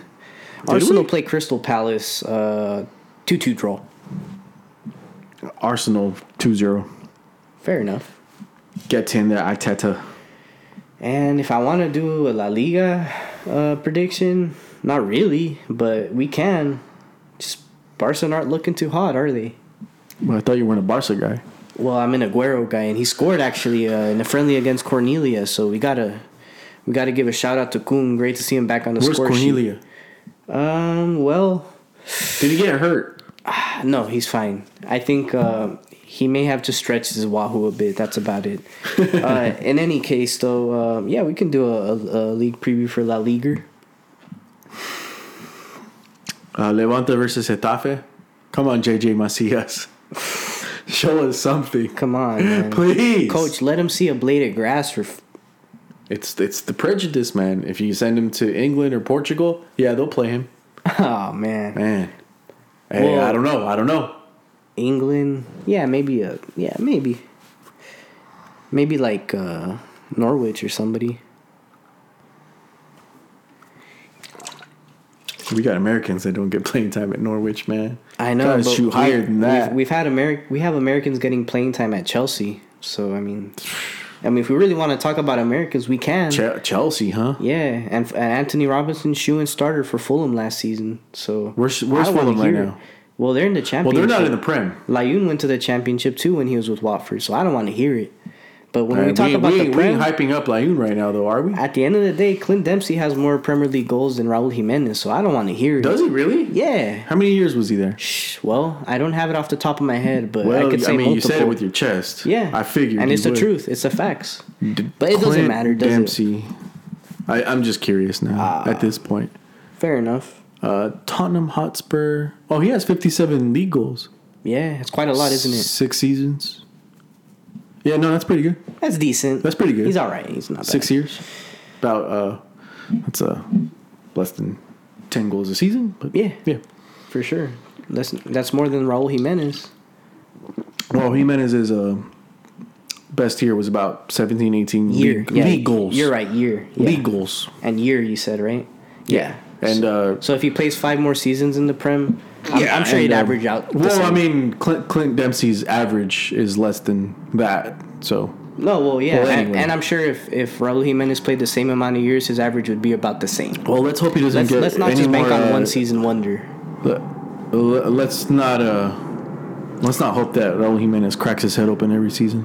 Well, you know, if he cracks again, I'm afraid we'll have to be celebrating a different reason. But in any case, Celebrate. Well, I mean, celebrate. Uh, sorry, uh, Maybe maybe U.S. fans. Yeah, maybe U.S. fans. Yeah. Um, Uh, Jimenez in three season, two seasons. Well, no, no, no. It's three years. It's, well, it's he signed on loan in the 2018-19 season. almost four years going into next year. Um, well, he had one year where he didn't play a whole season. Well, I don't want to hear it. Players get injured all the time, man. I don't care if it's a fracture or if it's an ankle. You know, Well, a I fractured mean- skull or an ankle, it's an injury. It's an injury, but it's a whole year gone. Yeah. Uh, he's got uh, he's got 35 goals. Yeah, I'm sure he'll catch up. yeah. Um. Anyways, That's so- not to say that Clint Dempsey didn't get injured at Tottenham too. I'm sure Oh, he. I'm yeah, sure he got. quite a few times. He broke a. He broke a. He broke his wrist punching a wall. Yeah. Yeah. Yeah. A plastic. Yeah. A plastic. Uh, pl- like a ple- plexiglass um, separate divider thing. Yeah. Uh, and still played that day. I think. And still scored. Crazy. Uh, but you Yeah. know that's just goat shit. Anyways, uh, ah, no, well, uh, we have to say he's up there with the best Concacaf strikers ever to I play think so. in Yeah. the Prem. But you know that's that's Yeah. nothing short of of uh, spectacular for what where he's come from. But I think Jimenez and Chicharito as well are, are guys that also played their craft very well. No. And Dwight Yorke, Dwight Yorke. Uh, Trinidad and Tobago legend. Landon Donovan. He's all right, yeah. I think uh, Who else? Josh Sargent is next. You think so? Yeah, maybe. Ah man. Hmm. Well, you I don't see it. I don't. Oh no, I know you don't see it now, but I mean, like, I'm sure, like, uh, when players join a team for their first season, there's times where they don't exactly get off on the right foot, right? But with the experience and the time, I mean, let's not forget this guy is joined the Premier League at a younger point than Jimenez and Clint and all these guys we just mentioned. So, I don't know. Hope wishful thinking on my part as a U.S. fan, but Yeah. Um, Yeah. yeah, man. Uh, what, what, oh, we're gonna. Oh, we're talking La Liga. We're yeah, we got sidetracked a bit there. Uh, man, we're just dick measuring. Yeah, That's all we're doing. It's just a pissing contest. I, I like it. I, I, don't. think it's funny. I, I forget sometimes. I'm like, shit. We got we got a, a topic at hand. You know. uh, Sociedad versus Mallorca. Uh, yeah, Sociedad is one of the better teams this season. Yeah, they should be winning that. And then uh, on Sunday, October 17, uh, Rayo Vallecano uh, with the wonderful uh, Falcao story. Speaking of strikers, mm-hmm. um, he's got three goals, I think, in three matches. It's not bad. Yeah. Got a brace in one, didn't score in the last one. But anyway, Celta Vigo versus Sevilla. That's a good one. I'll take Sevilla though. Uh, probably like two one. It's a good game. I think uh, Sevilla's going to stumble a bit. Well, you'd hope so. They're going to drop points. Yeah. I don't want to say they're going to win. I mean, I don't want to say they're going to lose, but I'm. They're I'm- too close to Madrid for comfort. I don't. I don't. Uh, I don't know. Celta Vigo is still a pretty good team. No, some, yeah, that's why I, I think it's going to be a tight match. Uh, next match though, Valencia. Oh, sorry, Villarreal against Osasuna.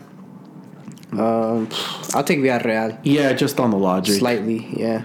Uh, Barcelona against Valencia. Uh, I'll take uh one-one draw for that one. you know, I'm gonna take a Barcelona one to zero. I I, I want to see Kun Agüero play so bad, and uh, it would be cool to see him play against Valencia. You know. Yeah, he's still. Yeah, he's rumored to to play. Yeah, that that's gonna be interesting. Are they doing a two strike? Oh, is Memphis even a striker? No, uh, I mean he can, but he's better as a winger.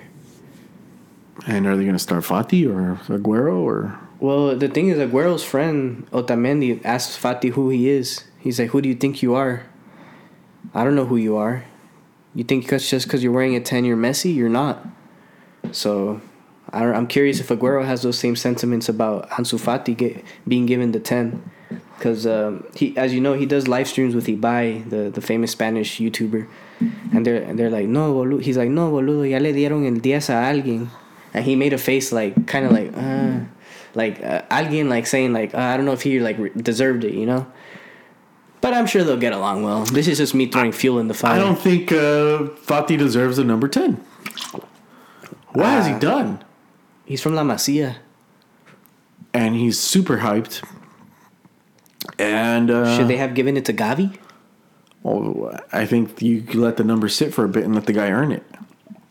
Give him whatever prime number he wants 11, All right, uh, Alexi. 15, Fuck's 17, sake. 19, 21, 23, 27. You don't give him a fucking number 10 right away just because you hype him up.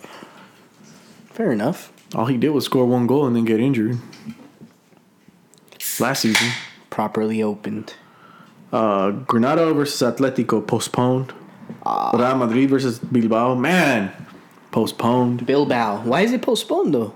Ah, man, I guess they're just pussies. Uh, Evil Empire, man. Swear. I know, just manipulating the schedule so they can be fresh for El Clásico next week. Yeah, I know, dude. I swear. That's Makes 4D me chess. sick. 4D chess. Makes Uh, me Alaves sick. versus Betis on Monday, October 18. Betis. 1 0. Yeah. Well, I, I'm picking a hat trick by Lainez. Man, I'm starting to I sound think like you a have better U.S. odds of, supporter. win- of winning the Powerball right now, my I'm, boy. I'm uh, I'm just sounding like a, a U.S. supporter hyping up a Josh Sargent. I never say hat tricks. Uh, That's that's too far fetched. I'll I'll be glad if he just touches the ball at this point. no, uh, uh, I think uh, Betis wins. Yeah, yeah. Betis is still pretty good. They're, a pretty good team. Yeah. Yeah. decent team. I mean, not competing for anything serious. They're uh, they're Spain's West Ham. Yeah, yeah. Hey man, that's uh, that's a pretty good team. Yeah, they all right. Uh, and then lastly, Espanyol versus Cádiz. Yeah, it's a good game. It's a good game. Um, I'll take Espanyol just off the strength because the the you know the display they gave us against Madrid. Wow, Wow, I mean, yeah, decent it was team. lucky. uh, Cádiz. Ah, So they're up all night to get to lucky, zero. man. Yeah, and that's that. Unless um, you might want to talk about Champions League Tuesday. Oh, the Champions League is back. The champions. Champions. Uh, yeah, let, let, us do that Let's go quick. through the notable ones because it's quite a lot. Um, Quite a bit. I don't even want to mention the City match, but I should because Bruges gave PSG a tough time. So City played Bruges early in the morning. Uh, City uh, wins three to zero. Ah, I'll take a one-one draw, and I'm serious, Gary. Um, and Ajax Dortmund. That's a great. That's a great fucking matchup. I'll take. Uh, Dortmund. I'll take Dortmund. Yeah, Haaland is just. Is Haaland going to be Can we talk about Haaland? I mean, fuck, guy's chiseled. I mean, you'd think he was just sculpted in, in you know Rome by Michelangelo. God damn it, guy's ripped. All right, put your Wahoo away. Ah, sorry, sorry. Anyways, yeah, uh, Haaland Brace, Gio Reyna, he'll be admired. Yeah, I mean, if they're both playing, are they going to both play? I, I think so. I mean, I think they should be recovered by now, but we'll see. I'm just, I'm just speaking it into existence. But the next match is even better, I'd say. Madrid, perdón, Atletico against Liverpool. Hey, last time they played at Anfield, I'll tell you what, boy. Huh. Yeah, Morata, watch that. Top ins. I want to hear it, man. Uh, Atletico 2 0. Take that to the bookies. Hot But but the they're press. not playing at Anfield. They're playing at Wanda, Wanda Metro. Metropolitano, even better.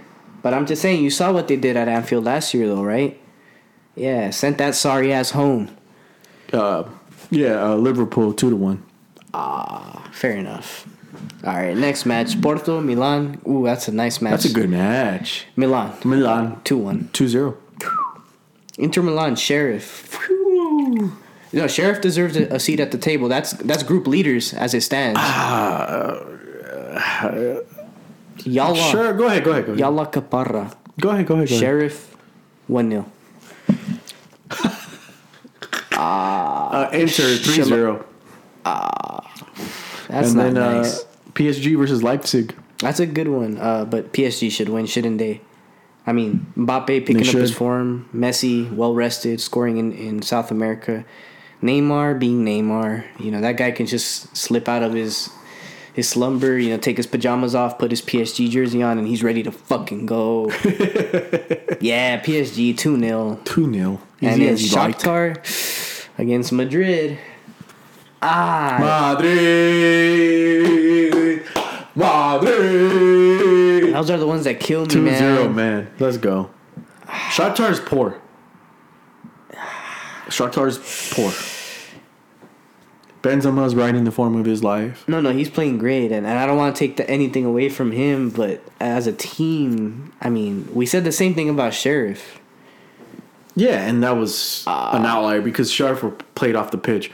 Uh, they happened to get two goals. Yeah, That's pretty cool, huh? yeah, Little that's like a, that's something you see at a festival, huh?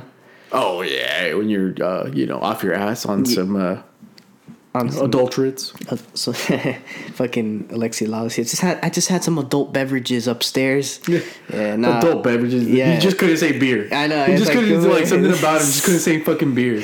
Uh, anyways, no, I, I think Madrid should win. Should. And redheaded boy, where are you in the qualifiers? yeah. Where were you when uh, United States was uh, getting bounced up in in your own home in '94 World Cup? One 0 one 0 Madrid. I think they'll struggle, but they'll win. Madrid's struggle is only themselves. Uh, that's not giving credit to the opponent now, is it? Uh, well, Shakhtar and um, Sheriff, I, I'm sorry to say, are not anywhere near Madrid's level. Even uh, in Madrid's not prime capacity right now. and they're not too far Uh, from that listen, form. after the first game, and I remember this far, clearly, like maybe a month ago. I was like, "Wow, like Sheriff's really League being shocked." by the way. Don't forget that. Sheriff's being shocked. I'm like, damn, they can't be this good. And then I, I saw the quality of goals. I'm like, wow, they're good. And they do the same against Madrid. I'm just only inclined to think they're gonna do the same. But we'll see. We'll see. These teams are not as bad as we make Their them out to goals, be. they're wonder goals because that's all that would be able to go in. Their play otherwise is very flat and is very uninspiring and is not very good. I have to say. Yeah, no, I, I it can't. deny doesn't it. hurt me to say, but that's the reality. Fair enough. Fair enough. Fucking hell. Uh, moving on to Wednesday's off. games, though. Barcelona, Kiev. This man, you know, Barcelona Uh, should win that. 1 0. they should, yeah, they should. I don't think they're going to beat them out the park, but yeah, they should win 1 0. Um, next match Red Bull Salzburg. American versus American. Brenden Aaronson against John Brooks. The Wall of Berlin. Eh. I mean, that's relatively a game we not we don't pay attention to. I do just because the Americans, but I have a 1 1 draw there. Uh, Benfica, Bayern. It's a good match. Bayern, though, right? It's got to be Bayern. 2 0. 2 1. I don't know. Well, Bayern Yeah. are, are going through a bit of an injury bug right now, and it's Uh. lost Lucas Hernandez. And Bayern's Bayern. Um, 2 1 Bayern. All right. Chelsea, Malmo. Chelsea, come on. 2 0. Uh, yeah, it has to be, at least. Lille, Seville. That's a good game. That's a good game. Oof. Sevilla, 1 0. Ah, that's a good one. I'll take No a 2 2 draw. way to it. Oh, they will. They will. And I think that's where they edge the uh, French, you know? They're just a little bit more pricky. But, um, A little longer in the tooth. Yeah. Man United against Atalanta. Whoa. That's a good game. I like that. That's a good, good game. Uh, I'll take a 2 2 draw, though. I think Atalanta are a talented team to give any team trouble. So, yeah, 2 2 draw. All right. And Juve, Zenit. Come on, man. Juve, come on. Yeah. Dybala, wake up. bro. Has to. Wake up. Come on, grow up, dog. Fuck. Yeah. Fuck's sake. Yeah. But that will uh, cap off all our games in Europe this week. We yeah, don't and really talk Dybala's about- like one of those guys that, that we're kind of talking about. Oh, he's young. He's got time on his side. He's worth. He has cool tattoos He's, he's and- got what right now? Oh my He's god! got cool yeah. hair. So in five years, which is now 2021, he's gonna be Ballon d'Or and Uh, no, people are tripping on that one. Yeah. I don't know. He was good. No, he's okay. He was good. I never liked him. I mean, I mean, I like I like the skill, but he, my problem with him is that it was always moments. It was never consistency. You can never depend on him to be like top of the scoring list or scoring decisive He's not goals all player. the time. He's not. He's not a scorer. Like No. Oh, he's yeah, not yeah. gonna be banging in 25, 30 goals a season. then That's what not- is he gonna be? Because He's a playmaker. He's a creator. mm, I think He's a budget Ozil. He's a budget Werner for me. Because he does play in the front three. He plays anywhere in that front three. But my, my problem with him is that he's just uh, he just doesn't seem arsed, you know. He's just like he's he's good enough to get there by talent, but he's just not going to put in Like the the graft. Oh well, in terms of like uh, work eff- you know work ethic and stuff for sure. But I mean, two different players. You know, one's an eight, one's a an eleven, a nine. You know, he can't play ten, maybe. I don't know. But you know, the thing about Dybala is that This I, guy see bursts on the Dybala as like a dying breed, like James and stuff. Those guys are purely one thing, and the game passed them by. they don't. They don't have enough in their repertoire to to progress with it, or to be considered with a progression. But they can have a moment of brilliance. But but they can have a moment of brilliance, and then you're like, okay, that, this guy's really good at football, but that's But he doesn't. Yeah, he doesn't cover all the other bases. yeah, exactly. but yeah, um, yeah, I- you know, we'll see what happens there. Uh, anyway, um, where what, what else? What else? That's it, right? Yeah, I think so, man. I think we discussed pretty much everything. I mean, yeah, I can't think of anything else if I'm honest. So you feel good about USA uh, in the qualifiers? Yeah, I think we're in decent position. You know, not only in terms of positioning on the table, but you know, I think goal differential is not terrible. It's crazy that Canada, out of six games, only has two wins. Yeah, yeah. You know, you'd expect better. Um, but they also have never lost either, so it does tell tell somewhat of a tell. You know, I but- guess. I guess. I but guess. you know, still, um, yeah, I'm I'm I'm okay with the U.S.'s position. I would like it to be higher, but in the end, it, it all means the same. You know, so yeah, I'm happy with it currently. I think the win today was massive, and even if we lost today, we'd still be in the same. You know, still be contending. So nothing. All right, man. Well, uh, again, two guys, two mics, two pints. Um, anything else? No, I mean take care of your livestock. And yeah, ah, shit. All right, man. We'll, we'll talk to y'all next week. All right. We're signing out. Bye bye.